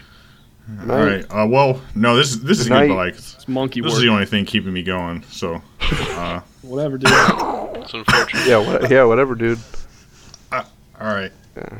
You're still talking? Got some science to do or something, or what? Yeah. All right. Get him out of Uh. We already have one scientist. His name's Yeah. uh, Eric John, and he's the greatest man to ever live. Yeah. Why would Mike. we need you? all right. Oh, thanks. Uh, well, with the support of all my friends, we're back. Um, we're, let's uh, top. Let's hop into the news. I, I guess. All right, play the news. All jingle. right, throw it at us. Throw the the news news. jingle. Got jingle? All right, news jingle. Bum bum bum bum bum bum bum. Hit it. No, that was it. I played it. It was you. All right. All right, cool. Um, so some more Resident Evil Three news. Uh, did we talk? We might have touched on that. No, no, sorry, that was offline. We talked about it. Um, so this is news to me. The game was has actually been in development for three years. Um, it basically seems like Resident Evil Two and Three remakes were started around the same time. Um, and Resident Evil Two remake was finished first and released first, obviously. And the sheer success of the Resident Evil 2 remake has apparently raised the bar significantly for the Resident Evil 3 developers, which, as we kind of talked about several episodes back, it's funny because that's just another parallel that this remake has with the uh, development of the original Resident Evil That's 3. true. So Wait, as a, as a result, s- I didn't know that. specifically like, yeah, yeah. What? Uh, well, I guess just to recap, Resident Evil Three um, was originally a spin-off game, and um, it was CVX not was supposed to be the next main title. Right. Yeah. And the game, I, I, I can't even quite remember the details. Flask, you might remember better than me. but- Veronica X was supposed to be like Resident Evil 3, and Nemesis was going to be like the spin off. Side and I- story. And I guess, I Right. don't know, Jill, they like just- what Jill did during Resident Evil 2, basically. Like and, and was story. it was it was it the fact that Code Veronica wasn't doing well or something, or at some point along Um, the lines, fairly late in development, uh, the Nemesis was slapped with the mainline title. So all of a Yeah. sudden, like the bar was raised significantly for them to to rise to the challenge to be uh, a Resident Evil game, and a different one, different mainline title than what they'd done before. Um, so um, I guess specifically they talked a bit about Nemesis and how uh, when Resident Evil 2 came out, the Resident Evil 2 Mr. X basically blew the version of Nemesis they had out of the water. So that forced them to like go back to the drawing board and like remake how Nemesis is done.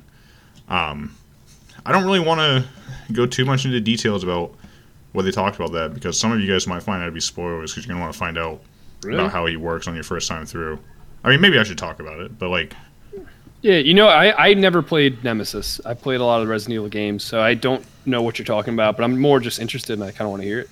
Unless anybody can. Well, okay. I mean, like the the biggest thing that I thought, and which may or may not be a good thing for you guys, is uh, Nemesis. I think is going to like he can just appear anywhere, so he can like teleport around, which makes it makes him more of a threat, but a bit less of an organic threat. The Maybe than Nemesis Mr. X everywhere was. system.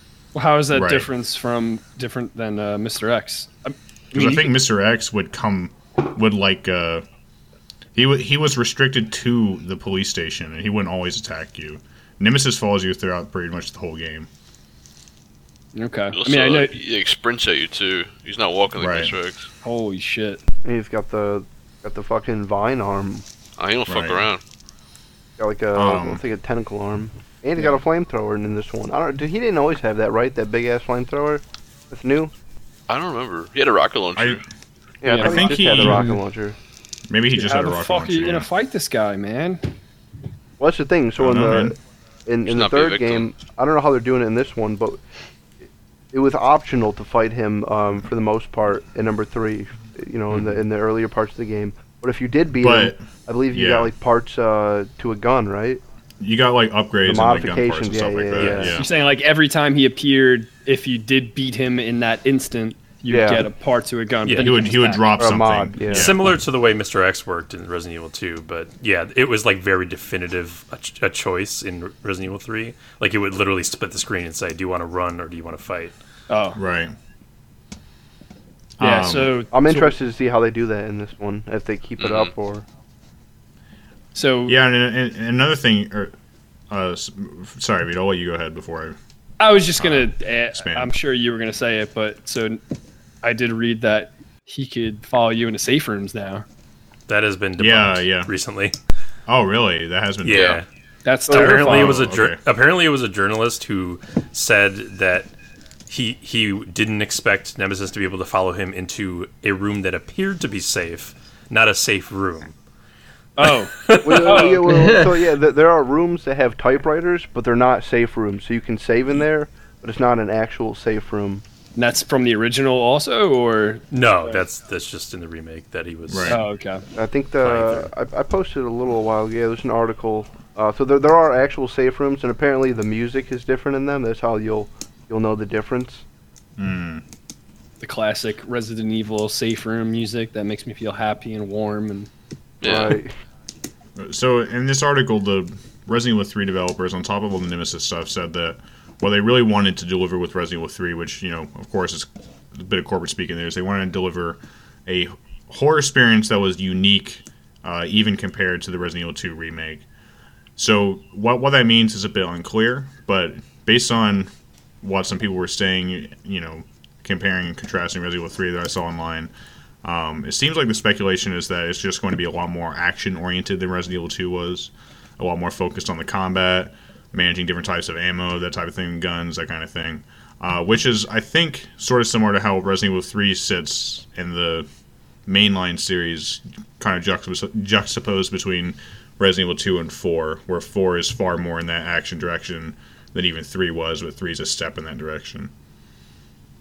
I hope it's not like egregiously action oriented. Yeah, I hope so as Yeah. well.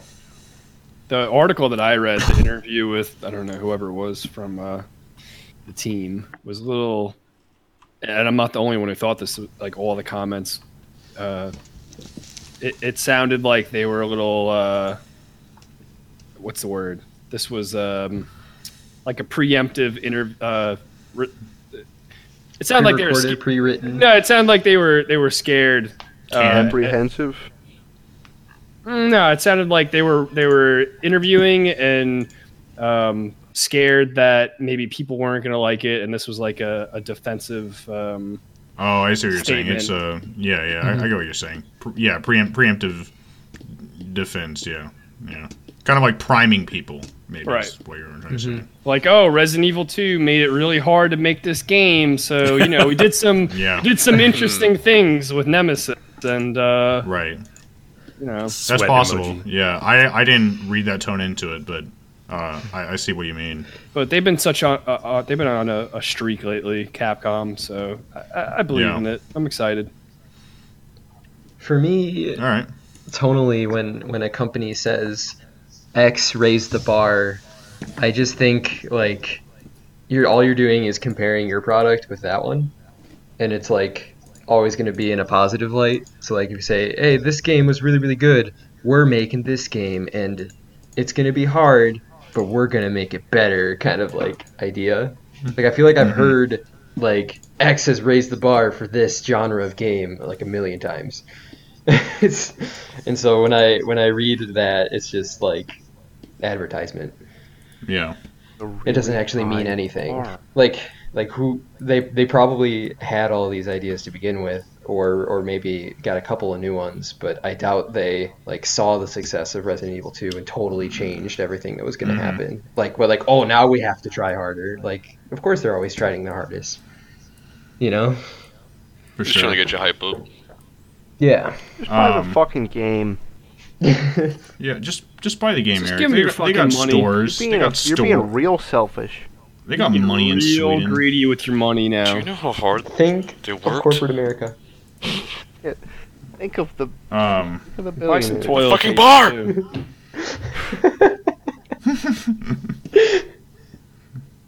okay.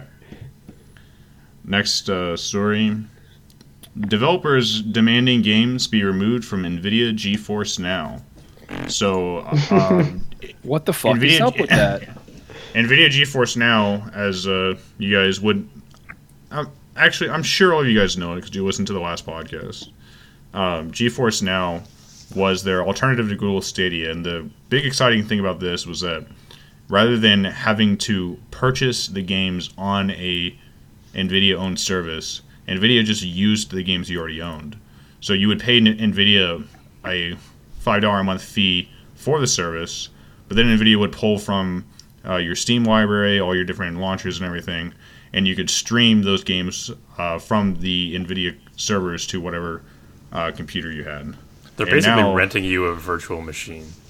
Exactly, they're renting you a games on. virtual machine. So I think that's an important distinction because NVIDIA is not like getting NVIDIA is not providing you the game, right? Yeah, it's the games you own.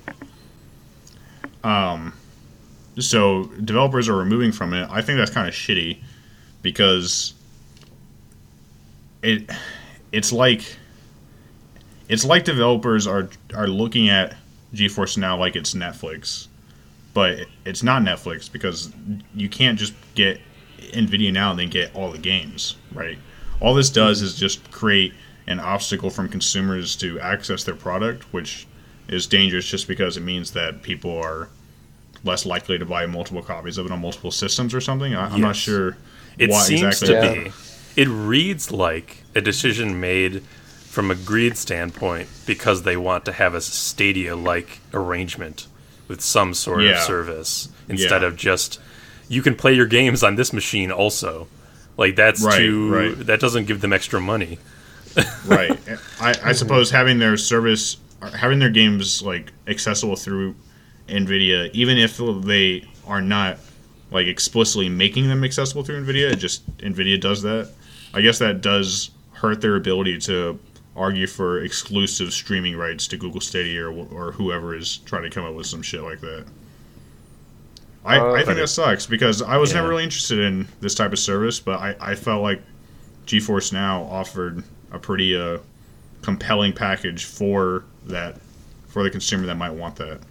So, Yeah, uh, what were you about to to say. John? Uh, it's bullshit. It's just it's more and more. no, it's it's more and more nowadays. You're not even if you have something like Origin or or EA or whatever that's EA's or something like Ubisoft, you're you're renting the game. If they if they lose rights to that Oh, yeah. game and they take it off the you know the the marketplace, you just don't What have that fucking game anymore. Like, and I think it's just another way to protect that. You know. Yeah. You don't sure. own the product. I, I read an I read a brief article, and I think the the argument on the other side is creators should have uh, a say in in where their games go. and, That's like, what the Long Dark de- dev was Right. arguing. And I, I I think that's just bullshit to hide the fact that pl- please buy I- our I- games more. It is bullshit because they do have a say. They can say to put it on Steam. They can say to put it on Origin, and this service doesn't right? affect any of that whatsoever. The places where it's actually being purchased, yes. A Yeah, exactly. This you can't, the, and that's another thing. Like what you just said, Flask. The places where it's actually being purchased. It's not like I can purchase the Long Dark to Right. use on the Nvidia thing. I just, it, it just doesn't work. It is a VM to play your games on. No, it's like if you get a new computer, should you buy the game again? No, you should just log into your account. You already own the game. Yeah, yeah. So yeah, Activision, Blizzard have done this. Bethesda has done this. Uh, as I said, the Long Dark guy has done this. Even today, like uh, who was it? Someone else. 2K did this today. Oh, really? Wow. Yeah. Is it just because they think that people are like going to abuse it? Like, I just want people to No, buy it I, twice. I think, I, I, I think it's because they can. I, I think they just do it because they can. to pay them. The, Yeah, the, the, what- the very the very Why technical argument, the very technical lawyer argument that that protects them is that be, because Nvidia is streaming the games, Nvidia has to be downloading the game to a cloud, and Nvidia does not own the rights to download the game to a cloud. Hmm. Even even though you know it's really you who's accessing that information because Nvidia is providing the middleman, they don't have the technical rights to do that. Do you think That's there's some the- sort of uh, letter going around the devs like, hey, like you need to make a big deal out of this and and you need to pull your game you need to write a letter to pull your game from nvidia because you know they should be paying us and I I I, I don't know. I don't, I don't know if this, enough to speculate at what level is happening, but I would not at all be surprised if publishers are sending their developers like, "Hey, we, we don't we're not okay with this. We own the rights." Some to the kind of unity to set a precedent. Yeah. Right, right.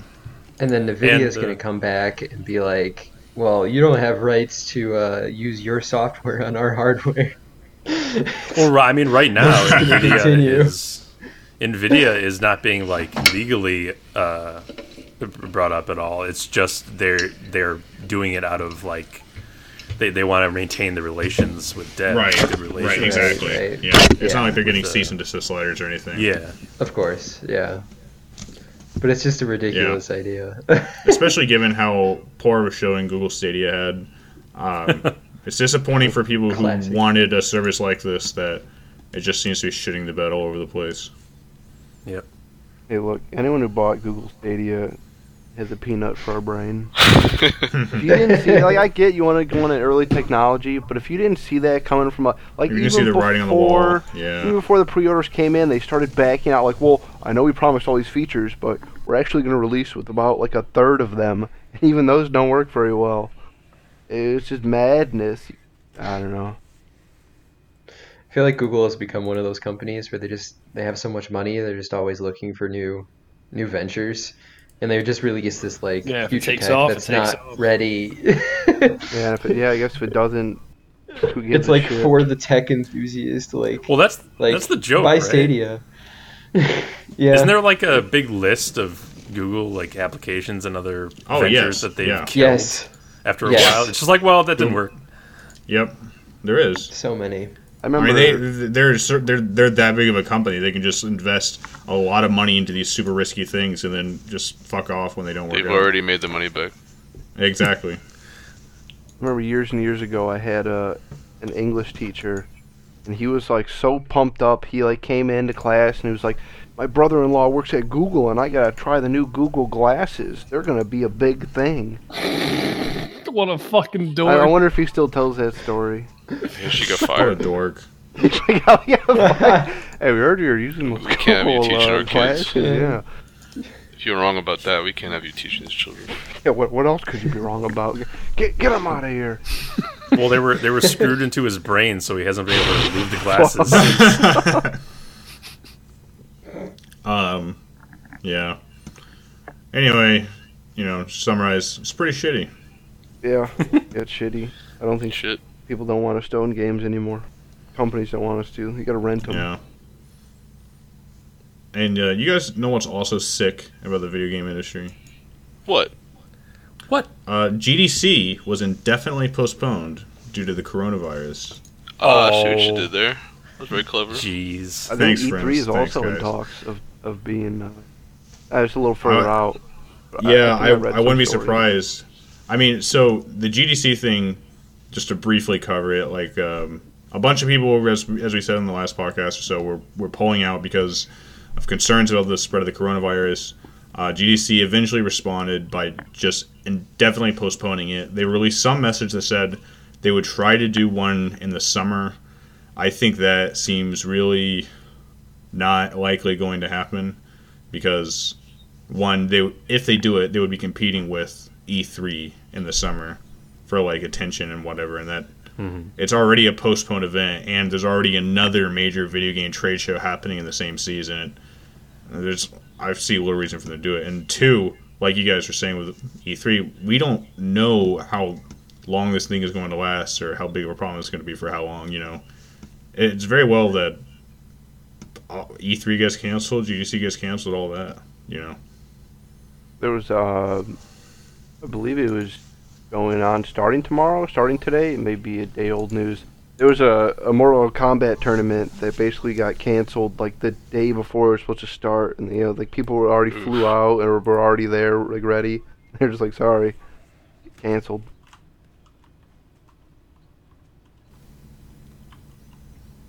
Um, you know.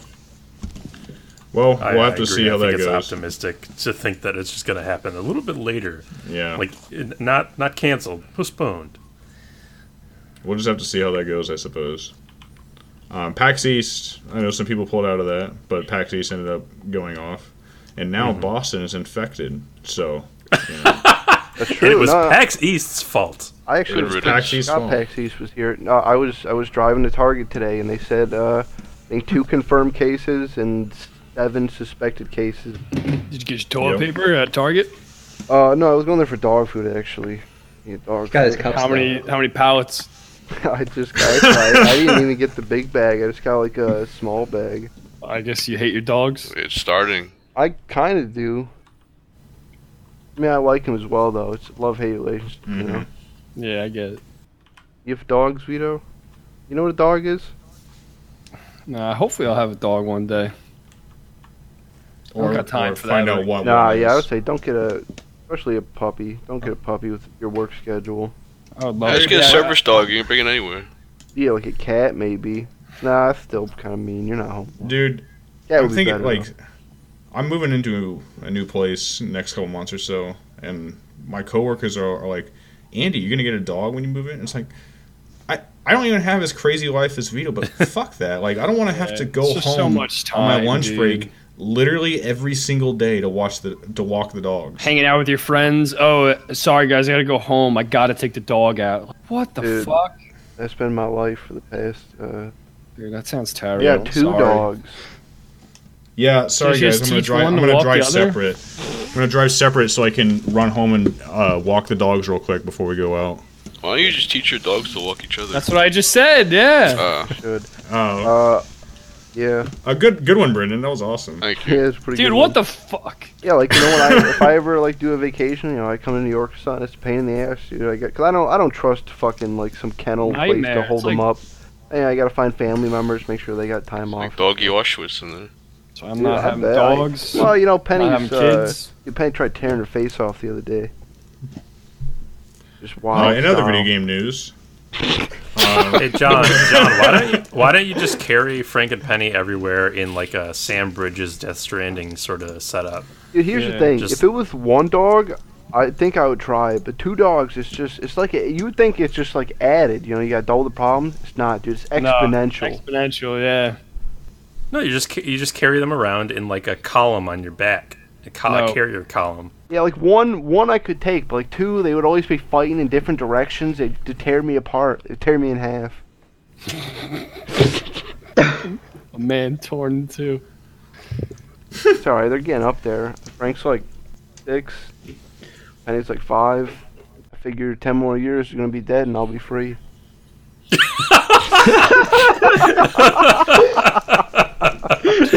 This is a fucked up. that's uh, that's a really good point that you made about Baldur's Gate three there, John. Yeah. And, um, Dude, I can't that's- wait for that- Baldur's Gate 3. Yeah, maybe by the time Baldur's Gate awfully- four comes out, they'll be dead. that's awfully relevant too because the Baldur's Gate three preview embargo's been lifted. Um, Oh, yeah, that we got kind a of like that. we got a whole lot of new Six. details revealed about that. Uh, I Um, thought the, the live stream they had was amazing.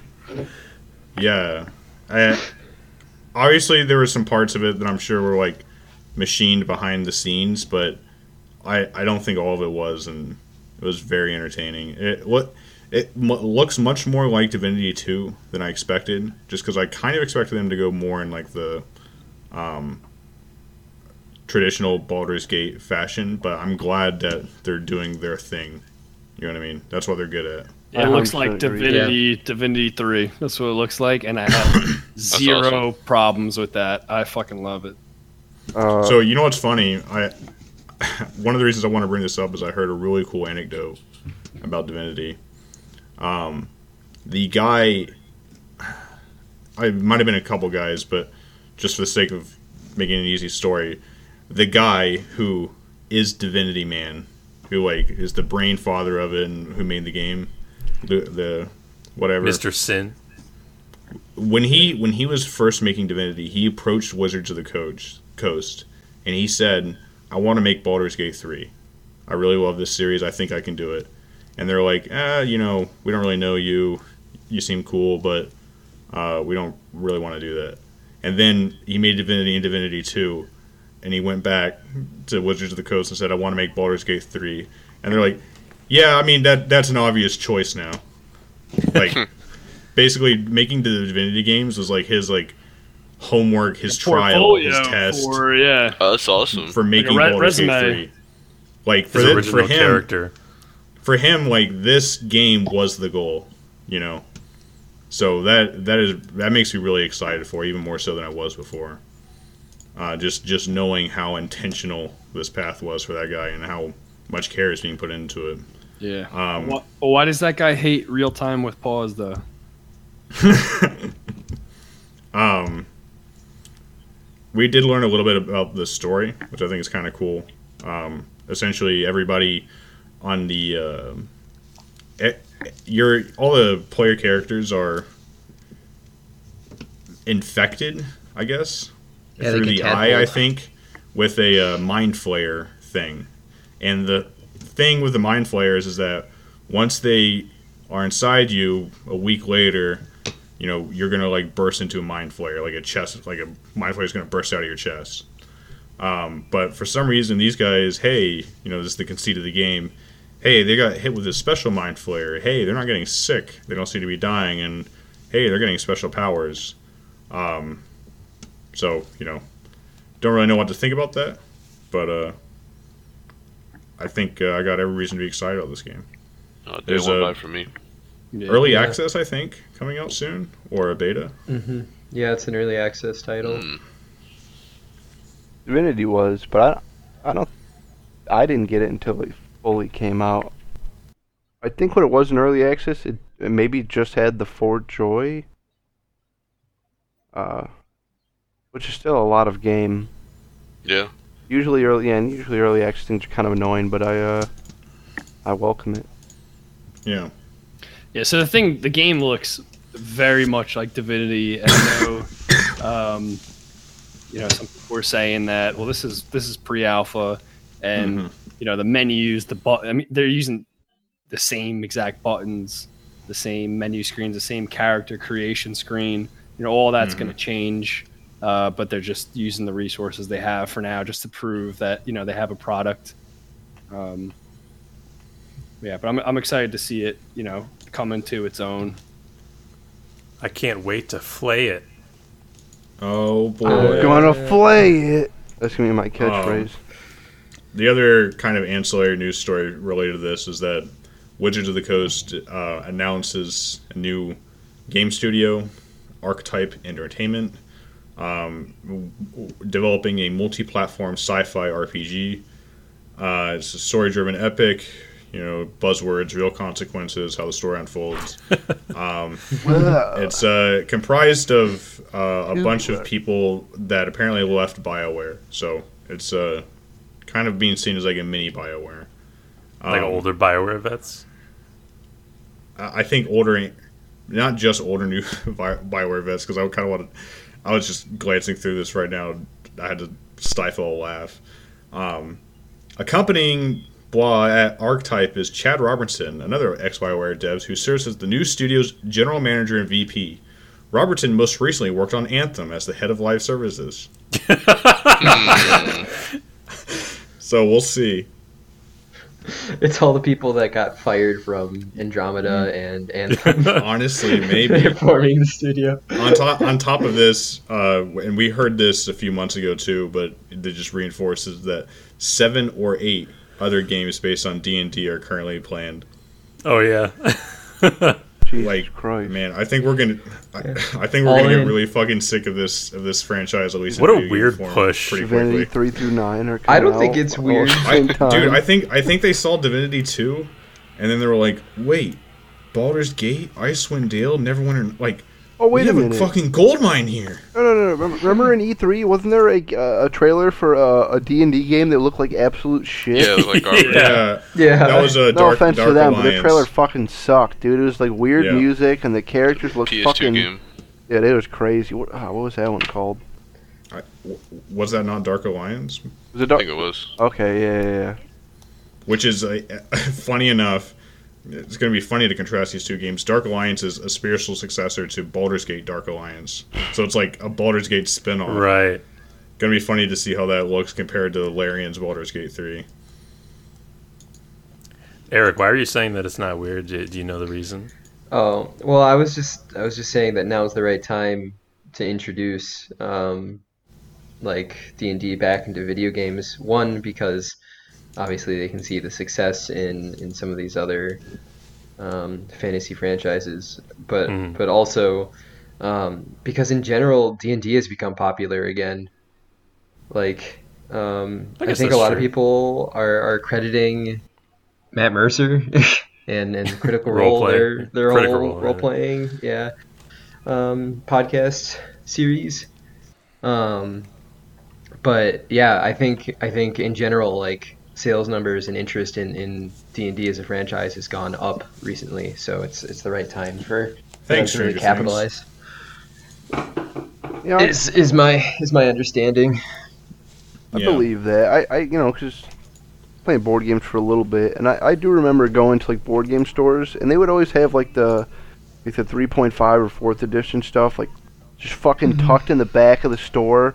You'd have to look for it.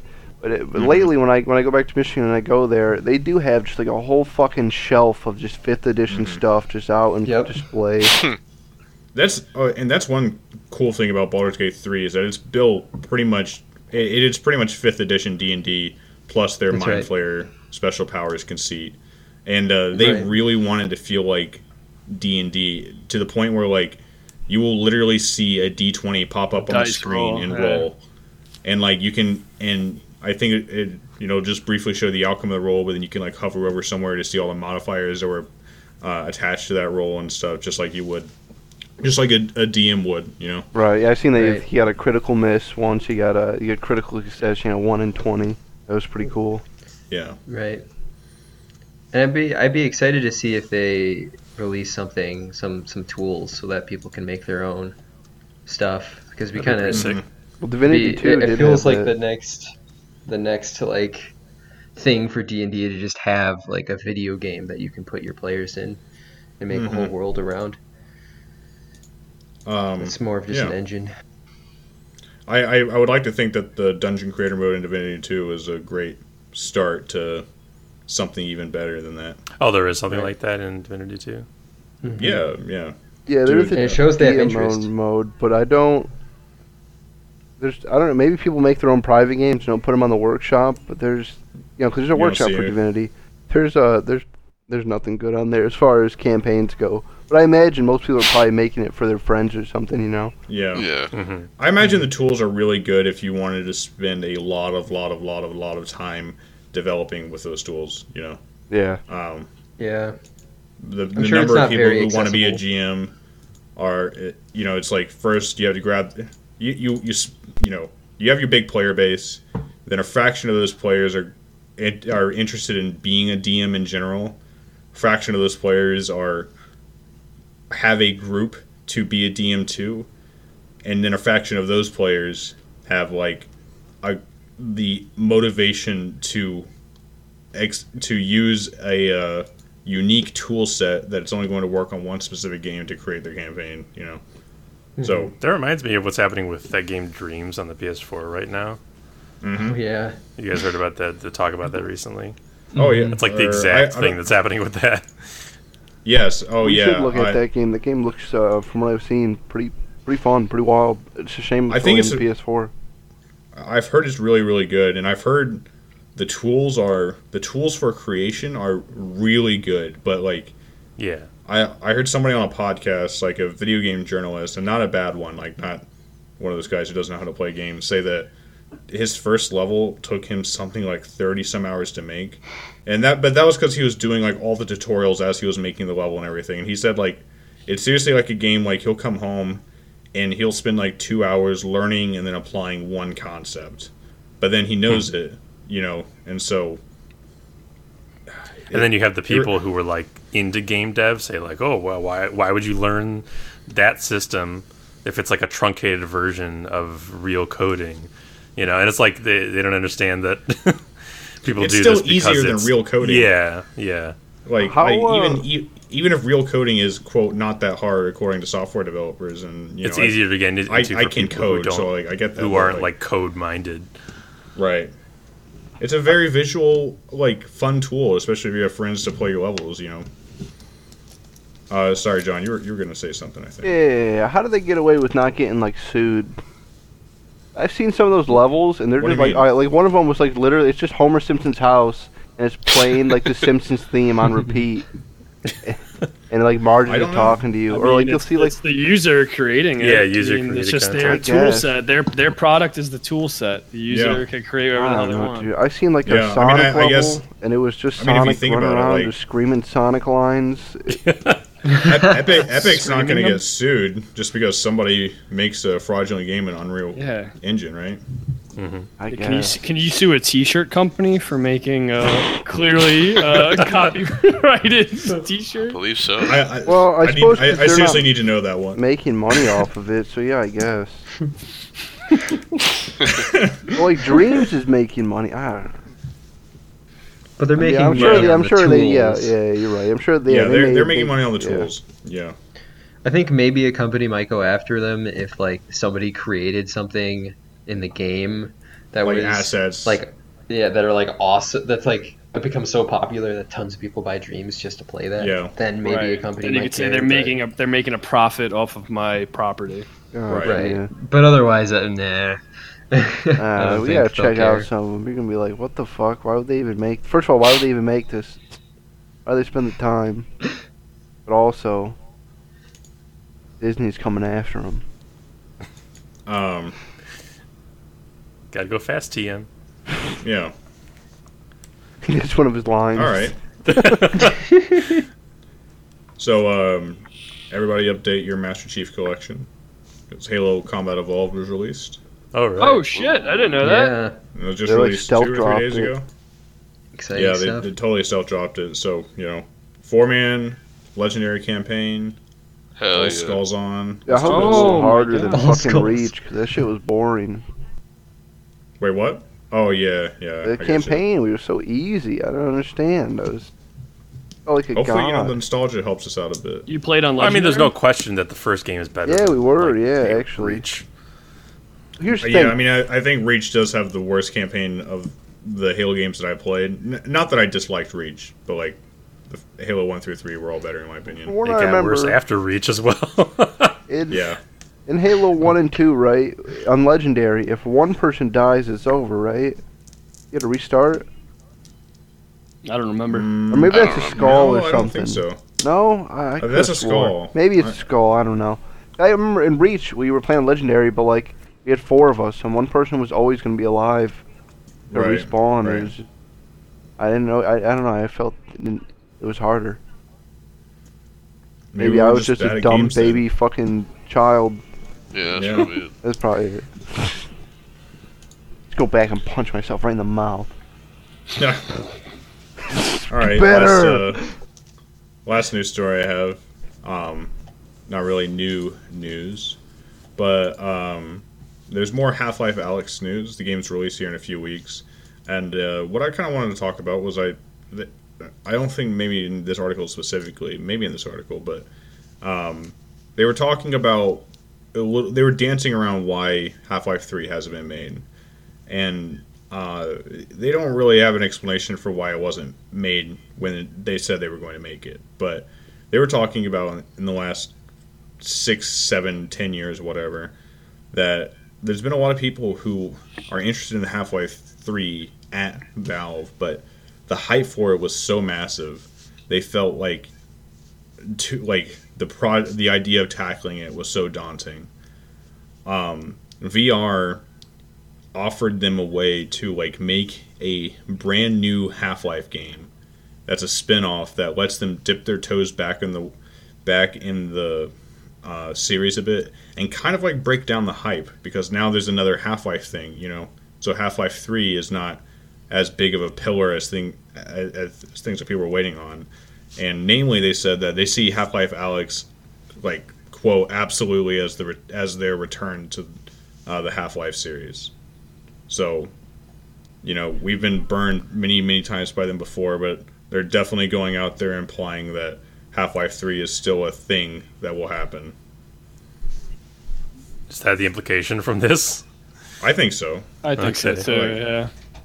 Uh, I I don't I don't know why they would go out and like saying like materials and stuff that they're um They're going. They're dipping their toes back into the series. exactly Yeah. that they were they were afraid of tackling the hype and this lets them dip their toes back in this series and they see this as a return to this you know all those all that wording is like pointing in the direction of Half-Life 3. Honestly, I feel like this is kind of a retroactive excuse that they're coming up with. They may have felt this way legitimately at some point, and maybe Mm-hmm. still do. But I feel like this is just, but Well, the, oh, like this is what we felt this whole time, you guys. Hmm. And th- those years of promises, we couldn't tell you that we were just nervous about the next game, even though it was supposed to be the conclusion of our fucking franchise, and we were telling you over and over again that it would happen, and then we would clam up more and more as time went on to the point where we were just completely silent and completely opaque about everything related to the Half-Life franchise. No, just that was just because Buzz. we were fuck, nervous. You don't get nervous. alright, but like, I follow You that. been nervous before? well, like, what other reason is there? They were just we just didn't. I'm feel not like saying that's it? not. I don't know. I'm, not- I'm not saying that that's not legitimate. Well, I mean, I, I think what Flask is saying is kind of like what I was hinting at earlier is that that is maybe a fine explanation for why nobody who joined the studio in the last six or seven years wanted to make the game. But that still doesn't explain Why they Like, dropped it in the first place? yeah. why they dropped it in the first place. And I- I, I think they don't want to explain that because the answer is that like all the multiplayer stuff they were pursuing at the time took all their resources and was and was way more profitable. Well, yeah, I was gonna Yeah, say they have probably. Steam. They don't need to make. They don't need to make games anymore. They make money. But um, also based on the new Half Life Alyx trailers and shit like that, uh, we game looks tight. I'm stoked, dude. I Dude, might get VR for it. badass. Yeah. I tell you what. Also, I in can't wait to addition, watch Kurt play it. uh, a and I didn't see this. It's I, I don't know. You guys can see it. It's on the top selling right now of Steam. Uh, Black Mesa. I mean, it's a fan remake Yeah. of Half Life Yeah, One it's came finally out. out. I haven't finally, played the. finally. Twenty dollars in the making. and it's got uh overwhelmingly positive reviews. I guess it came out today, yesterday. Uh, Yeah. Well, so it's Sort of. that game has been. Well, that yeah, I think has it- had a story development of fifteen or sixteen Yeah, years as a remake. Five or six years, it had a almost full release, where uh, which was free. Xen, yeah. which didn't have Xen, which is the kind of like the last stretch of the game because they were they were like totally remaking the Xen thing and this releases the game completely done start to finish including the new Xen section. And um it's it's I, I only played the release five or six years ago that was free that ended at Xen, but it's a fantastic way to experience Half Life One. It's really, really good. It's amazing that it's a fan project. Who's getting the money? So it's, it's twenty dollars on Steam. Who's getting the money? Because it's a fan remake. They are. but it's also They- like They they're- got No, Valve's they- they- blessing. Oh, okay. Yeah, They 100% well, obviously, got yeah, Valve's it's on. Steam, Support right? But like, okay. That's that's another thing, and I have a YouTube video I can show you guys at some point that kind of talks about this more in depth. That Valve has a funny thing where like they don't give a fuck about their license that much. You Hunt can- down you the can- Freeman. Yeah, Oh that god. fucking you, thing. you can, Oh you- jeez. yeah, you can you can find like shitty fan fan fiction video games basically of like Half Life Three on Steam, and if you buy it, the person who made that get gets that money, not Valve. yeah. yeah, I kind of believe that. I mean, like, not that it's their product, but like, Dota is just like their biggest game, and that's just kind of like, you know, that just started as like a mod on a different game Yeah. that they just took. They were desperately the- looking for ideas for Half Life 3. I mean, that, that really yeah, is one of the most want- historically like Anything, just pro make consumer something. things about them. They they've always been pro mods and like pro like custom created content. You know, Right. um, Well, because that's that's where they came from in a lot of their games. Yeah. was was And people Yeah, I guess modding, Garry's people mod, modded. Half Life and made. Counter Strike. Like, I think I think uh I, I think at some point like there in the story of Black Mesa's development was them talking about how they were kind of keeping it underground, and then when Valve found out, Valve actually just gave them a full blessing to do it, and like even like recommended it recommended them at some point on like the official Valve website as like a great Half Life One remake, that kind of thing. yeah. Like, yeah, It's funny that Valve allows that sort of stuff, and they're the ones who ended up owning Dota 2 when Blizzard is like s- super desperate to latch on to any possible fan or Oh, uh, yeah. player made uh, content that proves popular. for their own uh, greed. Yep. I can't imagine working on a game for 15 years. That's fucking insane. The same game for 15 years. I've been in my job for seven years. I'm like already tired of. I I, Sad. I feel that. I read their really passion uh, project. like touching, uh, heartfelt Oh yeah, that was a Uh, great read. release essay. Yeah. Fear of the road, not or fear. I don't know what it was. Some some. Just fear something. Fear. you Fear. know what? Just, feel fear. fear, Yeah, just be motherfucker. afraid. Just be afraid. Strong should be feared. All right. That's all I got, fellas. You guys got any news you want to bring up? Uh, That's we it, looked man. up uh, weird bears uh, yesterday. you did. Oh my god. yeah, there are some Holy weird. So I, shit. I, there are, from my understanding, there's uh, there's like seven or eight different bear species, and they're just fucking freaks, dude. You got the Yeah. sloth bear, the sun Well, we- bear. Well, we were talking wanna talk about, about the who would win in a fight, the Kodiak bear or the polar bear, and the answer is polar bear. We knew that. I knew that. Uh, Yeah, debatable. come on. it's not debatable. Debatable. Then we were looking at the opposite end of the spectrum, and you got the the sun bear. Yeah, I looked up more about sun bear. Apparently, they are they are the smallest bear, but they're very aggressive. They'll fuck you. I told you. I told you Yeah. they'll fuck you up. They got big claws. But but then they got there's like this fucking offshoot The moon Oh. bears. moon bear. And they just look like a fluffier version of the sun bears. oh, way too fluffy. And They're then fat. there's the sloth bears, which kind of they're like fluffy and they kind of look like that. I pushed some of those are goofy, but apparently they'll fuck with like tigers, dude. They'll just get up in their face and fight them. They don't care. oh, I didn't see the sloth bear. Oh yeah, no, dude, I'll show you some sloth bears. Uh, I don't want to see that. Yeah, we we saw Jackie Chan, uh, the foreigner last night. Pierce Oh yeah, I give it like a Give it a six six out of 10. out of Yeah. ten. Yeah. Yeah, I saw fair. that in theaters actually. What I the fuck? Uh, Like. I didn't know it was in theaters. Yeah, I, I, I would have thought that one went straight to DVD. Did all right? How did what did you think? Did you uh? Nah, I thought it was average. Uh, it was Yeah, but uh, I'm looking at these fucking Sloth these pictures we were posting. Yesterday. Oh yesterday. yes. Oh Uh, my god. This explains a lot because I saw these pictures with no context. just a gallery of bears. You don't even need context though. You get it. It's just a fucking hideous Yeah. looking There's a lot of weird, bears, man. lanky bear. Nature was a mistake. Not Knoxville, This I think, sucks. described perfectly. It's like a human in a bear suit. Yeah, exactly. Those those weird bear mans. Bear man. was yeah. fake or something. dude, look at this thing, man. He's Oh my fucking gosh. pissed. You guys got food? Oh my god. All right, fellas. When is bear Uh, fighting game? Dude, uh, I would. That would be badass. Oh, dude, all the weird different bears, different Yeah, characters. got Oh, different- man. Tekken's got a bear, right? They I can got- does have a couple bears. bears. Yeah. Yeah. Who's who? Who's the Goku? The Oh, guy that we're gonna just keep cloning. Yeah.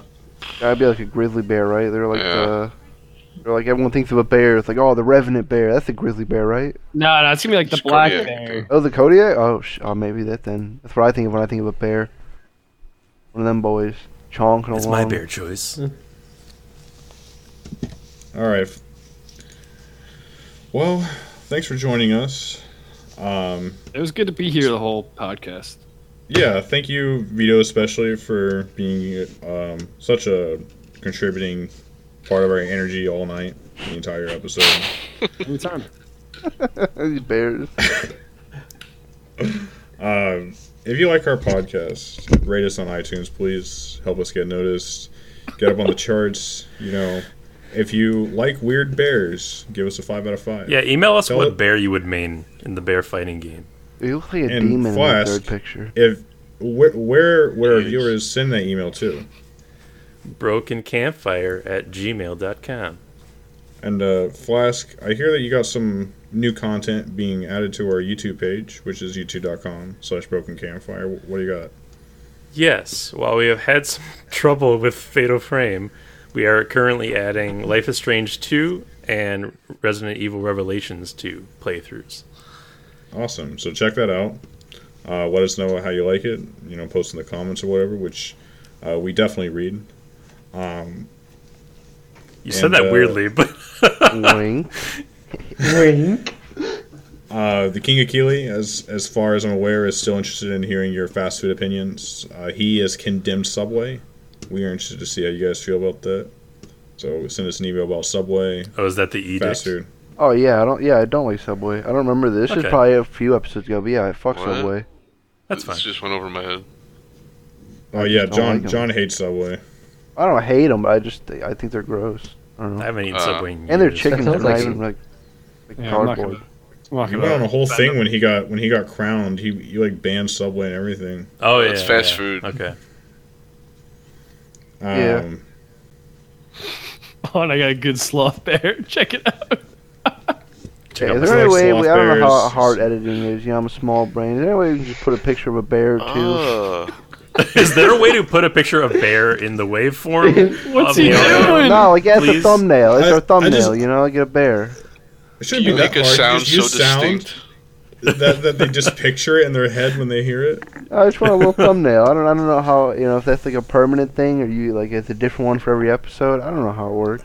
Uh, no, it's it's. I, it's hey, a I just show up. I get Just the figure it checks. I out, say the yeah. words. Just I read the figure it script. out. All right. I don't know how it works. Read the Give me- script. Give me some Dude. bear sounds. If if we had a script, we need to fire whoever writes it.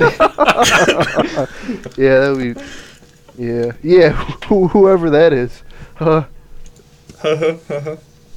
um, and uh, finally, and most importantly, please follow Garklin's Twitter at Garklin93.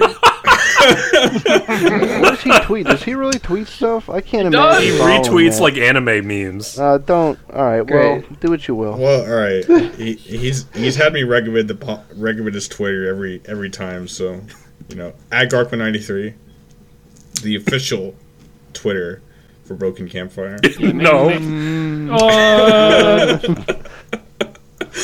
Nah, I'm The views about and that. opinions expressed in that Twitter do not reflect that of the Broken Friend Fire uh, podcast. yeah, broken friend fire. You know the rest. Yeah. All right. Uh, that being said, we're gonna close out the episode from a message, or with a message from across the seas at our telecommuting telecommuting friend Eric. God help us all.